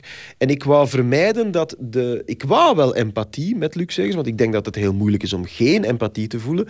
Maar ze mocht ook niet alles overkoepelend worden, alles, alles smorend worden. En om dan die gewelddaad um, zo, zo vers mogelijk te houden, bij wijze van spreken, helpt wel, denk ik. We hebben hier te maken met een individu dat een ander individu heeft gedood. En dat is alles wat telt. Al de rest is politiek en gezever. En ik ben niet verkozen, ik zever nooit. En ik zever zeker niet over de rechtsstaat, want dat is namelijk de enige staat waarin ik wil leven. En als die rechtsstaat niet perfect is, meneer de minister... dan wil dat zeggen dat de democratie niet perfect is. Maar van alle systemen die we hebben geprobeerd... blijkt het nog steeds de minst slechte te zijn. Dus het is dit of de poorten openzetten voor de barbaren. Luc Segers zal terecht staan voor de gepleegde feiten... omdat het zo hoort. Het is een ontzettend moeilijk genre. Want het zijn mannen in een rechtbank. Het is vrij snel heel saai. Maar ik heb dat nooit als dusdanig ervaren. Ik zou daar uren naar kunnen kijken. Um, uh, wat je natuurlijk wel moet doen, is ervoor zorgen dat het niet statisch wordt. Want statisch is dan meestal saai. Um, daar heb ik een balans in proberen vinden. Omdat ik ga ervan uit, als, als een hele goede acteur iets vertelt, uh, dan is dat boeiend. Dan moet je daar niet te veel tierlantijntjes aanhangen. Dus wat we hebben gedaan is, we hebben de we hebben alle rechtbankscènes met eh, twee camera's uh, gedraaid. Zodanig als je dan drie takes doet, dat je meteen zes cameraposities hebt. En dan kan je in de montage zo'n scène wel dynamischer maken, zonder dat je afbreuk doet aan de acteur, want het is de acteur die de scène draagt. Het is de acteur, het is de, het is het is de monoloog, het is de dialoog, het is de tekst. Daar gaat het om. Maar er is niets dat je mag beletten om dat zo aantrekkelijk mogelijk vorm te geven. Alleen moet je dan weer oppassen dat je niet over een bepaalde lijn gaat en dat je afgeleid wordt door die vormgeving. Dus het is, moet ik toegeven, vrij dun ijs waarop je, waarop je schaatst. Uh, dus daar is ook de nodige aandacht aan besteed. En ik denk voor mijzelf zit het nu in, in, in balans. Dus, dus luister je absoluut naar wat er gezegd wordt. Geniet je eigenlijk van die acteursprestatie. Maar terzelfde tijd beweegt de camera, sluipt naar de mensen. Dus dit, dit heeft toch wel een grote dynamiek visueel. Um, je zei net al, de, de acteurs, dat is heel belangrijk. Ze moeten heel goed zijn. Moeten ze ook een bepaalde uitstraling hebben? Moeten ze Um, denk je, kijk je nog naar, naar sympathie die de kijker misschien automatisch voor ze zou hebben? In een aantal gevallen wel. Je gaat in de, in de eerste plaats op zoek naar mensen die dus inderdaad... dat, maar ik, dat heb ik altijd. Elke film is, is bijna per definitie een acteursfilm. Je kan, je kan de mooiste dialogen schrijven en de beste cameraman hebben en, en een geweldige setdesigner en, en wonderlijke locaties. Als daar iemand staat die je niet gelooft, houdt het allemaal op had je net zo goed in een kale studio kunnen draaien. Dus die casting, daar staat of valt alles mee. Um, en uiteraard is cinema manipulatie, dus dat begint al bij de casting. Laat ons zeggen dat ik uh, heel bewust heb geprobeerd.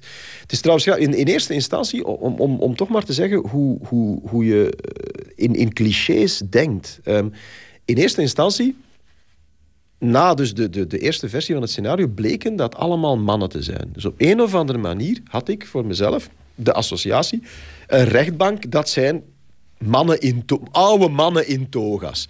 Nou, dat klopt om te beginnen al niet meer met de realiteit. Dat is uh, absoluut niet meer uh, representatief voor justitie vandaag. Dus dan is er bij, een, denk bij de tweede of de derde uh, rewrite, is er heel bewust gekozen, er moeten minimaal twee vrouwen zijn. Dan is de rechter een vrouw geworden.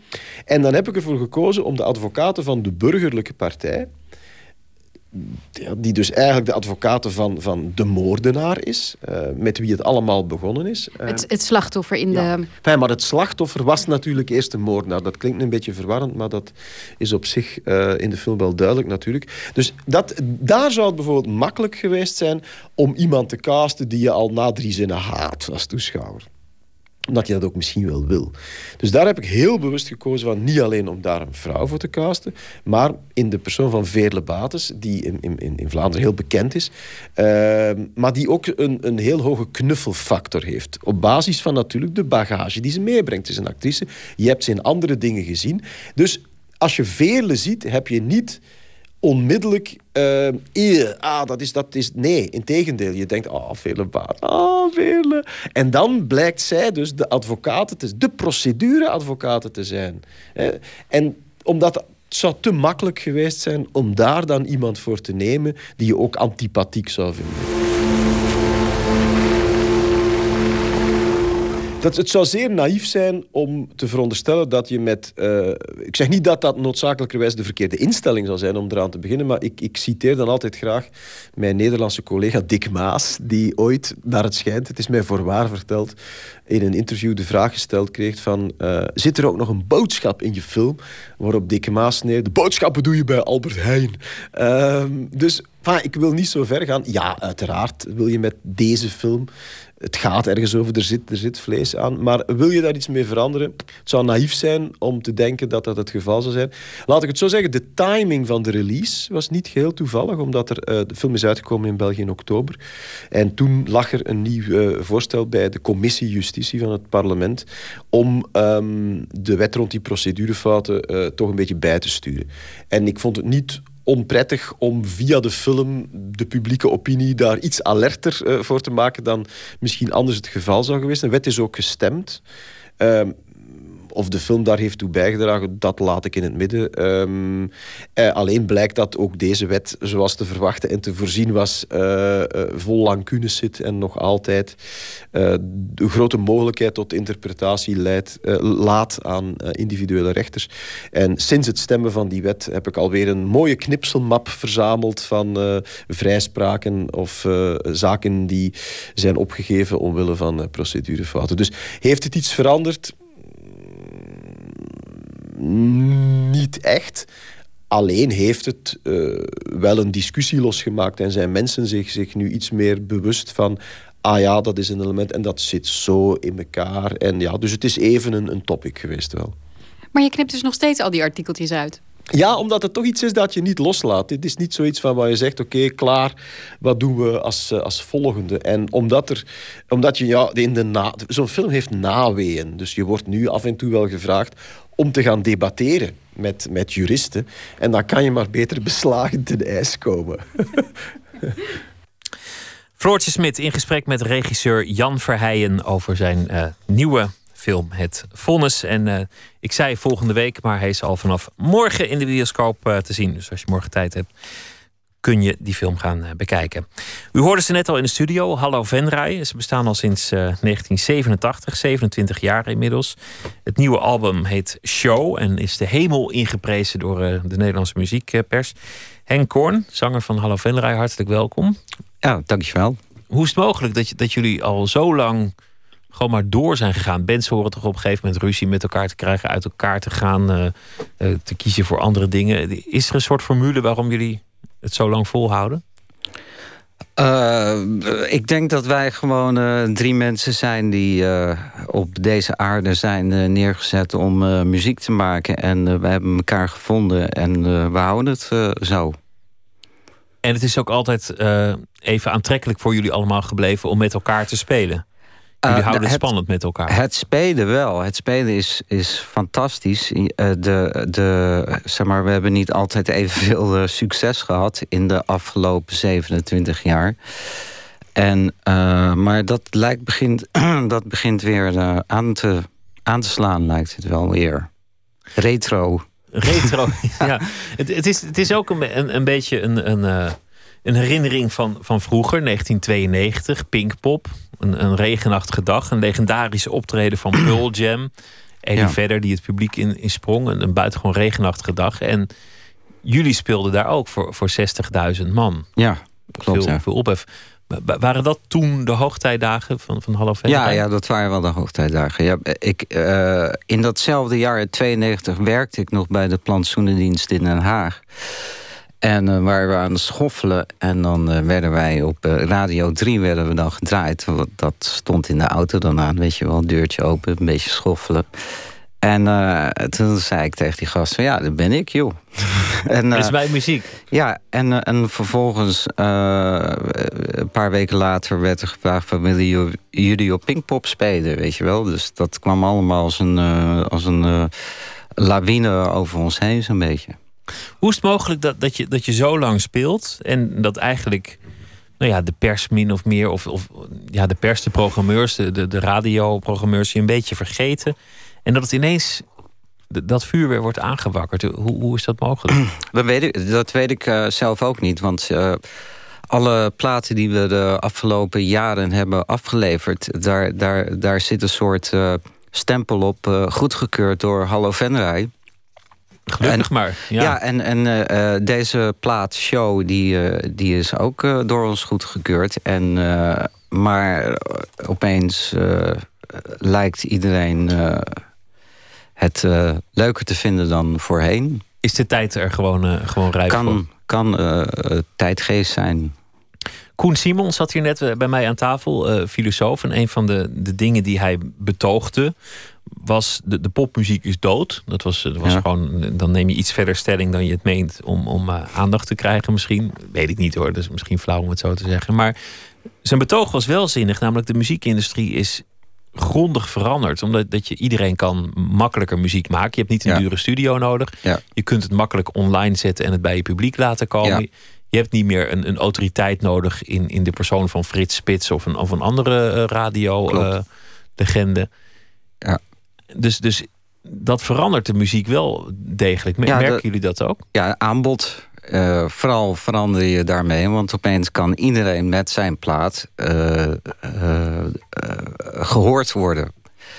En daardoor is er zoveel aanbod dat het ook moeilijker wordt om jouw plaat te laten opvallen. Maar ik denk dat er ook een soort wet is van. ehm, eh, vroeger zeiden ze altijd van eh, ja, je moet, eh, je moet apart zijn. Je moet een beetje apart zijn om op te vallen. En, dan, en je moet ook een beetje normaal zijn om, om, om groots aan, aandacht te krijgen.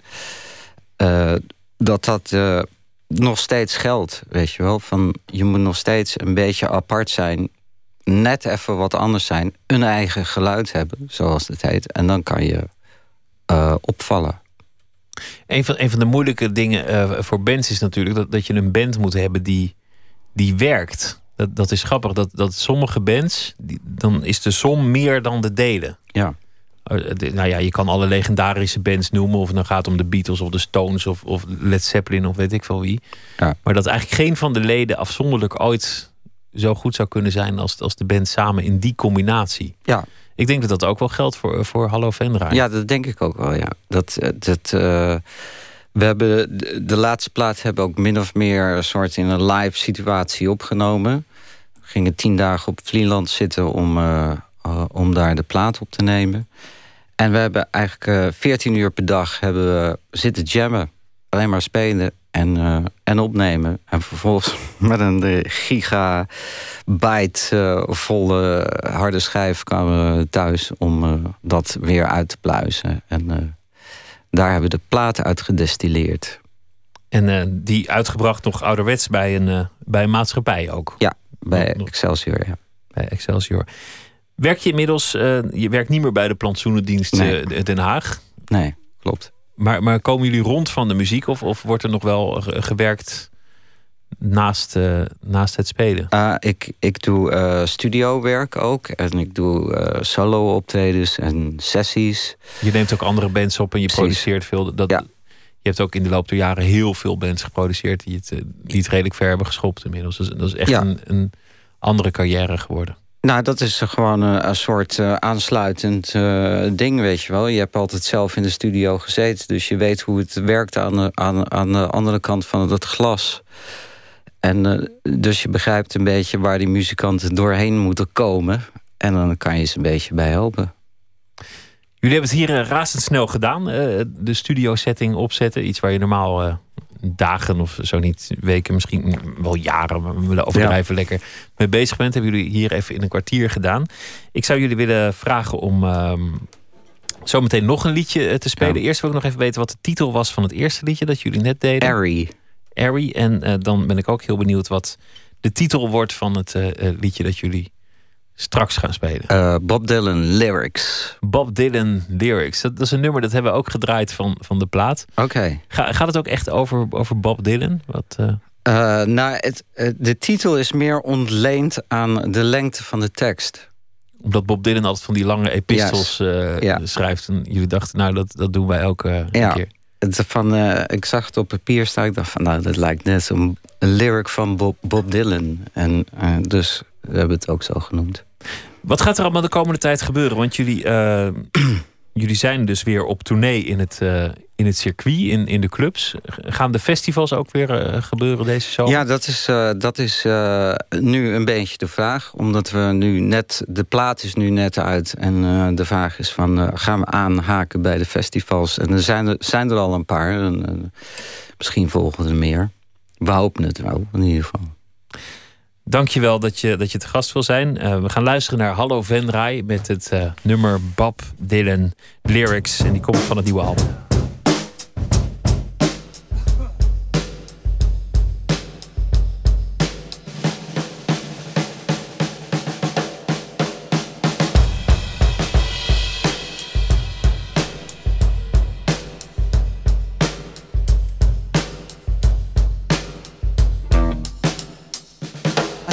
Up to him and ask him what's wrong, but I didn't, cause I thought I'd go along with the rest of the people here. They're all watching with fear. And nobody wants to come close to the dude, cause he's standing out like he's nude. So I looked the other way, hoping he would go away.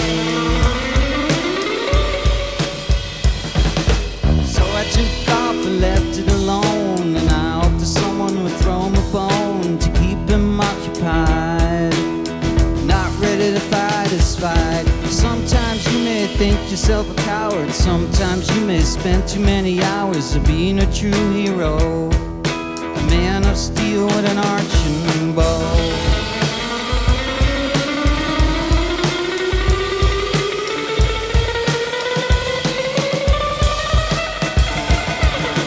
Grabbed my bike and cycled away. This was a place I didn't want to stay. Those people use drugs, you know. Sometimes I mix them with alcohol. And on my way home, riding the bike, I was thinking, why didn't I fight? Fight a good old fashioned fight. Where they take out the lights. I started thinking for a better solution. See it as a contribution to our society. The one we live in in a century. Cause many great men became before me. Their minds were quicker, had more capacity. Thought of all the books I read. Bob Dylan lyrics popped in my head. David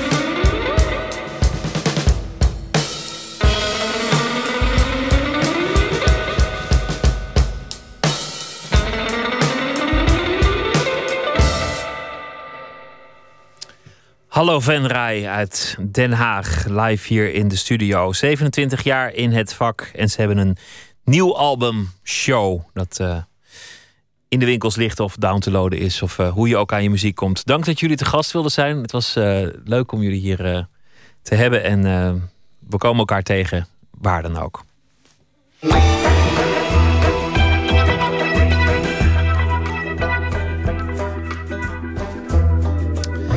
U luistert naar eh, Nooit meer slapen op Radio 1. De vader van Victor is anders dan andere vaders. Een drankzuchtige romanticus die de mooiste verhalen bedenkt. Steeds vaker is hij weg van huis op avontuur in schimmige oorden. Totdat hij op een dag voorgoed naar Afrika vertrekt. Debutant Roman Helinski schreef een roman, een vadergeschiedenis, gebaseerd op zijn eigen jeugd en zijn vader Bloemkool uit Tsjernobyl. Verslaggever Tjitske Mussen zocht hem op. Roman Helinski. Ehm, we zitten hier om te praten over jouw debuutroman, Bloemkool uit Tsjernobyl. Maar ik moet eerst toch even vragen naar die naam. Want het is zo'n opmerkelijke naam voor een schrijver. Roman Helinski, is dat je echte naam? Eh, ja, dat is mijn echte naam. Hij, eh, ik ben vernoemd naar Roman Polanski. Ehm, omdat ik dus Helinski heet en dat vonden mijn ouders eh, wel heel mooi om het aan Roman te koppelen. Dus Roman Helinski. Poolse achtergrond. Mijn opa en oma zijn Pools. eh, van mijn vaders kant. Mijn vader is zelf een Belg, maar ook wel, eh, ehm, ook wel half Pools weer. Maar dan, je verliest na een bepaald moment je nationaliteit. Eh, en hij... ik denk dat hij het vooral geïnitieerd heeft, de naam. Jouw boek, een vadergeschiedenis, staat er als ondertitel bij. Nou vroeg ik me af, is dat eigenlijk een bestaand woord, een vadergeschiedenis? Ik denk het niet, maar het was... We dachten dat het een familiegeschiedenis zou worden. Ik dacht dat het een familiegeschiedenis zou worden. Eh, en gaande het schrijven kwam ik erachter dat ik eigenlijk vooral de vader in beeld wilde brengen. En eigenlijk alleen maar de vader. En alles wat eromheen zat wilde ik ondergeschikt maken aan het verhaal van de vader. En toen ging ik overleggen met mijn eh, redactrice eh, hoe we het dan zouden noemen. Want ik vond het eigenlijk geen familiegeschiedenis. En toen kwam ik met de titel Vadergeschiedenis. En omdat er op de voorkant staat al roman, omdat mijn naam op de voorkant van het boek staat. eh, daarom dachten we, daar is ruimte voor om nog iets extra's te doen... om het nog een, een beetje meer... eh, om nog een verdieping te geven. Dus toen kwamen we bij Vadergeschiedenis. Ja, en het is een, een roman over een, een vader, een, eh, een, een zoon en een vader. Zoon Victor en vader Roman. Ehm, een heel bijzondere vader. Ja, het eerste gedeelte van het boek, misschien moet ik dat vertellen, is opgebouwd uit herinneringen van de hoofdpersoon, van, of van Victor aan zijn vader. Ehm, en die herinneringen zijn vrij kleurrijk en verhalen over veel verschillende eh, anekdotes die, waar de vader, avonturen waarin de vader beland is, verhalen die hij vertelt. En hij maakt wel, hij maakt wel veel mee. Ja, hij maakt echt gekke dingen mee. Of het is een, vader die veel op reis is, ehm, eh, zogenaamde congresjes bezoekt overal. Maar eigenlijk is het iemand die niet thuis kan zijn, die altijd wel weer weg wil. Ja, dat is, eh, ik denk, een van de belangrijkste thema's. Toen ik het begon te schrijven, dacht ik, daar moet ik over schrijven. Over een vader die altijd eh, weg wil. Altijd inderdaad congressen, eh, ehm, al dan niet schimmig. eh, altijd weg wilde, altijd... Het, het, de eerste scène in het boek is... Daar stond mijn vader in de deuropening terug van weer een reis. En dat is ehm, welk gevoel ik wilde overbrengen in het eerste deel van het boek. Altijd weg, altijd, altijd heen en weer aan het gaan. Nooit echt rustig zijn. En het tweede gedeelte is... Vader vertrekt eh, naar Afrika toe. En eigenlijk naar heel, over heel de wereld gaat hij zwerven. Ehm, en de zoon heeft dan meer afstand tot zijn vader, letterlijk. Zodat hij ook op een andere manier... En hij groeit natuurlijk op, dus dat is ook, hij wordt volwassen daarin... en hij kan anders naar zijn vader kijken. Ehm, en die verhalen die onwaar zijn... eh, die vader heeft, een, heeft romantiseert eigenlijk zijn hele leven. Ehm, en die zoon heeft dat soms wel door, al in het eerste deel ook voor mijn gevoel. Omdat hij, hij snapt ook wel dat, dat, dat sommige dingen kunnen gewoon niet kloppen. Vader vertelt hele merkwaardige verhalen. Maar die zoon gelooft wel grotendeels in zijn vader. En na verloop van tijd, in deel 2 bijvoorbeeld, komt hij... Hij hoort zijn vader vaker vertellen over incidenten of, of anekdotes vertellen... waar hij zelf dan bij is geweest. En dan vertelt de vader het heel anders dan hij het heeft meegemaakt. Of hij vertelt, als, die, als het wat slechter gaat met de vader... dan vertelt hij zijn verhalen ook aan dezelfde mensen twee keer. En dan heeft, hij het ook, dan heeft de zoon ook door van... Hè, maar de vorige keer gebeurde dat en nu gebeurt dat. Wat is er aan de hand? Hoe zit dat, papa? Uh, en dat, uh, ja, dat, dat, dat komt steeds nadrukkelijker in het boek naar voren. Uh, dit is een scène uit het begin van het boek... waarin de vader op congres is naar Bulgarije... en op een bepaald moment ontploft een reactor in Tsjernobyl... En ehm, moeder en zoon zitten te wachten op, uh, op nieuws van de vader en ze horen maar niks. Uh, en dan gaat het als volgt. want de vader is dan ook weer thuis op een gegeven moment. De reden dat we hem niet hadden kunnen bereiken... was dat het congres was afgeblazen... en hij van de gelegenheid gebruik had gemaakt... door net buiten Sofia in te trekken bij een oud vrouwtje op de boerderij. Ze onderhield daar een klein hostel... Een buitenkant, juichte mijn vader toen hij veilig en wel bij ons op de bank zat. Het Bulgaarse platteland. Stel je voor. Op een zwart-wit televisie had hij vernomen dat de overheden in het Oostblok vreesden dat de oogst besmet was. Onder geen beding, beding mocht de groenten van het land worden gegeten. Eeuwig zonde, zei mijn vader nu. Zoveel goede groenten, granen en mais, prima in orde natuurlijk. Voorzorgsmaatregelen van een overheid die het niet goed weet. We hebben de mooiste bloemkool geplukt en daar gewoon soep van gemaakt. Smaakte geweldig. Met grote ogen keek mijn moeder hem aan. Je bent gek. Allerminst, mevrouw, antwoordde hij en hij maakte een kleine buiging. Na die buiging gaf hij mij mijn verjaardagscadeau. Het voetbalshirt van Bulgarije, wit met groen, nummer 10. Toen hij het uit zijn tas haalde, zag ik een opgevouwen vliegtuigdekentje liggen. Mijn moeder zag het ook. Heb je er weer eentje meegenomen? vroeg ze. Mijn vader knikte tevreden. Voor de collectie. Onder het dekentje lag een bloemkool. Nee, Roman, riep mijn moeder boos. Dat meen je niet. Denk me niet dat ik daar een hap van eet.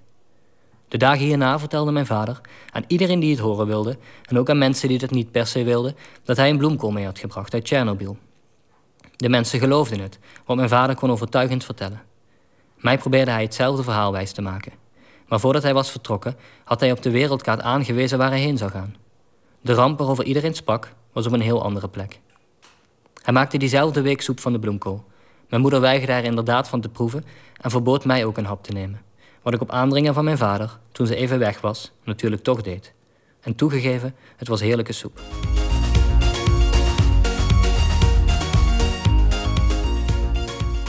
Nou is het natuurlijk, het gebeurt vaak in, in debuutromans dat um, auteurs nog iets af te rekenen hebben met, met, met vroeger, met een religie, met een jeugd, met een vader. Maar er schuilt ook een, een, uh, iets engs in, lijkt mij, om, om, om juist daarmee te beginnen. Hoe was dat voor jou? Um, ik denk dat het.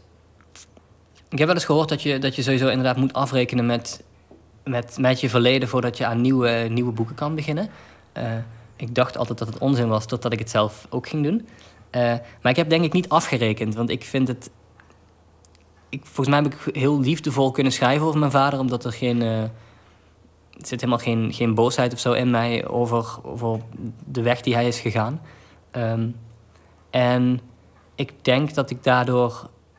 Ja, niet, is niet echt sprake van een afrekening, maar er is wel sprake van. Het is ook geen verwerking. Het is gewoon, ik vond het een heel mooi verhaal. En ik vind het. Het, het is een heel, heel treurig verhaal. En het gaat over, over levens die, die niet lopen zoals je wil. En hoe, hoe ga je daarmee om? En de oplossing van de vader is om, om het leven of te ontvluchten of om het zo te romantiseren dat het draaglijk lijkt.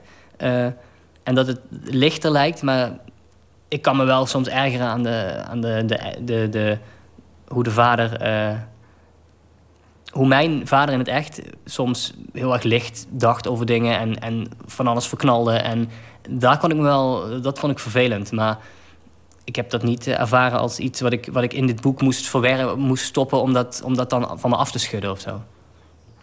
Want ik dacht op een gegeven moment, uh, ergens halverwege het boek... en later is er ook een, een vriendin van de hoofdpersoon die dat vraagt aan Victor... van waarom, waarom ben je nooit boos geworden op je vader? Ik dacht ook steeds, wanneer wordt hij nou boos? Het is toch, ik bedoel, het is allemaal heel charmant, deze vader. Maar ja, als vader faalt hij toch ook wel op sommige punten. Ja, ik merk dat er, dat er. Het boek is nu net drie weken, vier weken uit. Maar ik merk dat er twee groepen ontstaan in de, in de, bij, de, bij het lezersontvangst. Je hebt de, de groep die de, de relatieve uh, gelatenheid, maar dat vind ik een beetje een negatief woord, gelatenheid van de hoofdpersoon heel mooi vinden, omdat hij zijn vader heel erg uh, in zijn waarde laat en, en dat allemaal accepteert.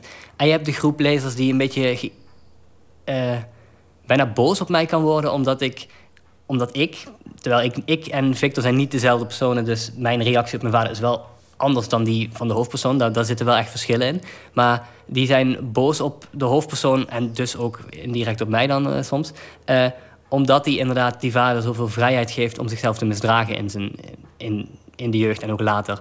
Maar ik denk eigenlijk dat het, het is niet anders. Het is, dingen gaan zoals ze gaan. En uh, mijn, mijn vader, in, in mijn geval dan los van het boek... Mijn vader was een, is een hele intelligente man die heel veel, ons heel veel... Ik heb nog, in het boek heb ik geen... heb ik mijn twee zussen en mijn broertje... Die zitten niet in het boek, maar die heb ik zelf wel. En wij zijn alle vier... Um, goed terechtgekomen. We hebben allemaal aan de universiteit gestudeerd. We hebben allemaal... Het gaat echt prima met ons. We hebben goede banen. We hebben... Het gaat hartstikke goed. En dat komt ook door de, door de kwaliteiten die mijn vader ons mee heeft gegeven. En de, en de talenten die we van hem hebben geërfd. Mijn moeder heeft altijd de, het huis bewaakt en gezorgd dat er orde was, dat er structuur was. Mijn vader heeft ons geleerd dat er buiten die orde en structuur ook een hele wereld is. Die je moet ontdekken, waar je uh, die, je, die je moet gaan zien. En dat heeft hij zelf veel te letterlijk genomen. En hij is zelf nu al tien jaar vertrokken en het contact is heel moeilijk. En hij belt eigenlijk alleen nog maar als hij ons nodig heeft voor hulp. Um, maar dat is hoe het gegaan is. En ik voel daar geen. Uh, ik voel daar echt nul boosheid over. Of, of ik vind het soms wel jammer dat hij er niet is. Ik zou, ook, ik zou het ook leuk vinden als mijn vader af en toe binnen kan komen. Of dat ik, ik zou het ook leuk vinden als ik niet word gebeld als hij een probleem heeft, maar wordt gebeld als hij geen probleem heeft. Maar zo is het. En um, om terug te komen op je vraag, de hoofdpersoon is daarin misschien wel. De hoofdpersoon wordt af en toe een beetje boos. Hij speelt op, eigenlijk in het boek.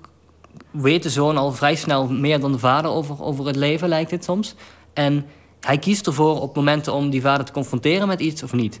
En ik denk dat die, als je eenmaal in die positie zit, dat je, dat je de vader, je vader, terwijl je 18 bent, kunt confronteren met, met de waarheid of niet. En dat jij dat zelf bespeelt wanneer je iets prijsgeeft aan hem en niet. Dan is die verhouding al zo merkwaardig en verstoord qua vader-zoon. Dat. Ja, dat, dat, dat, dat is dan zo. En dan. Ik denk niet dat ik dan. Ja, ik kan daar niet boos om zijn. Zo gaan die dingen. Heeft hij het boek gelezen, je vader? Uh, nee. Nee, want hij is uh, even van de, van, de, van de kaart verdwenen. Maar uh, ik weet wel dat... Ik heb twee jaar geleden in Hollands Maanblad een kort verhaal geschreven.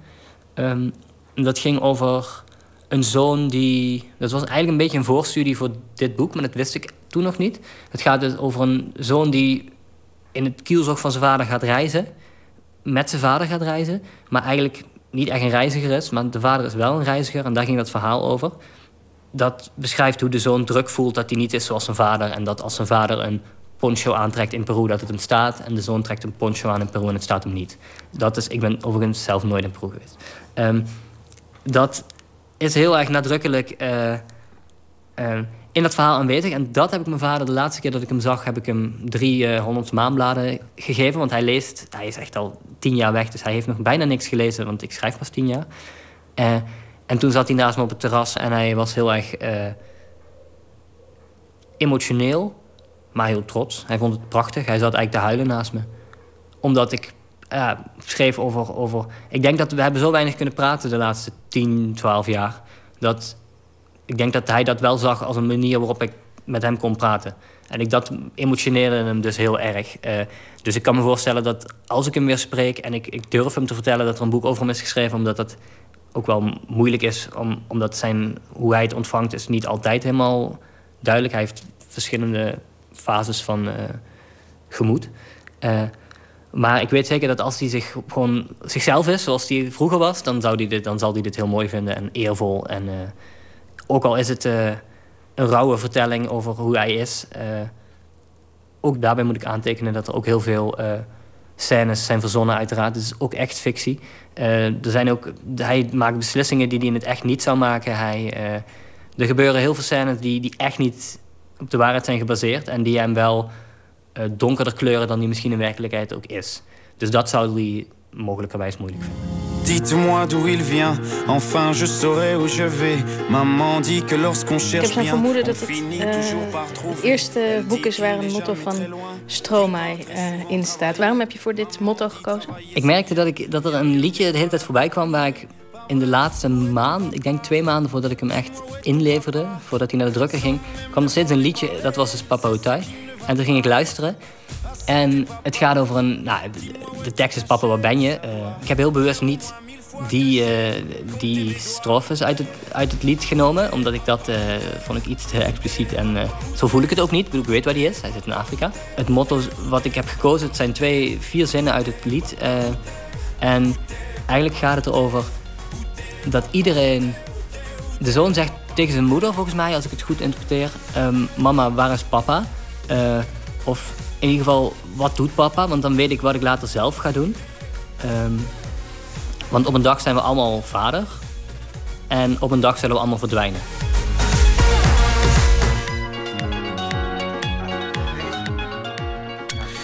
Tjitske in gesprek met Roman Helinski over zijn romandebuut Bloemkool uit Tsjernobyl. En de muziek die we hoorden was natuurlijk Stromae met het nummer Papa.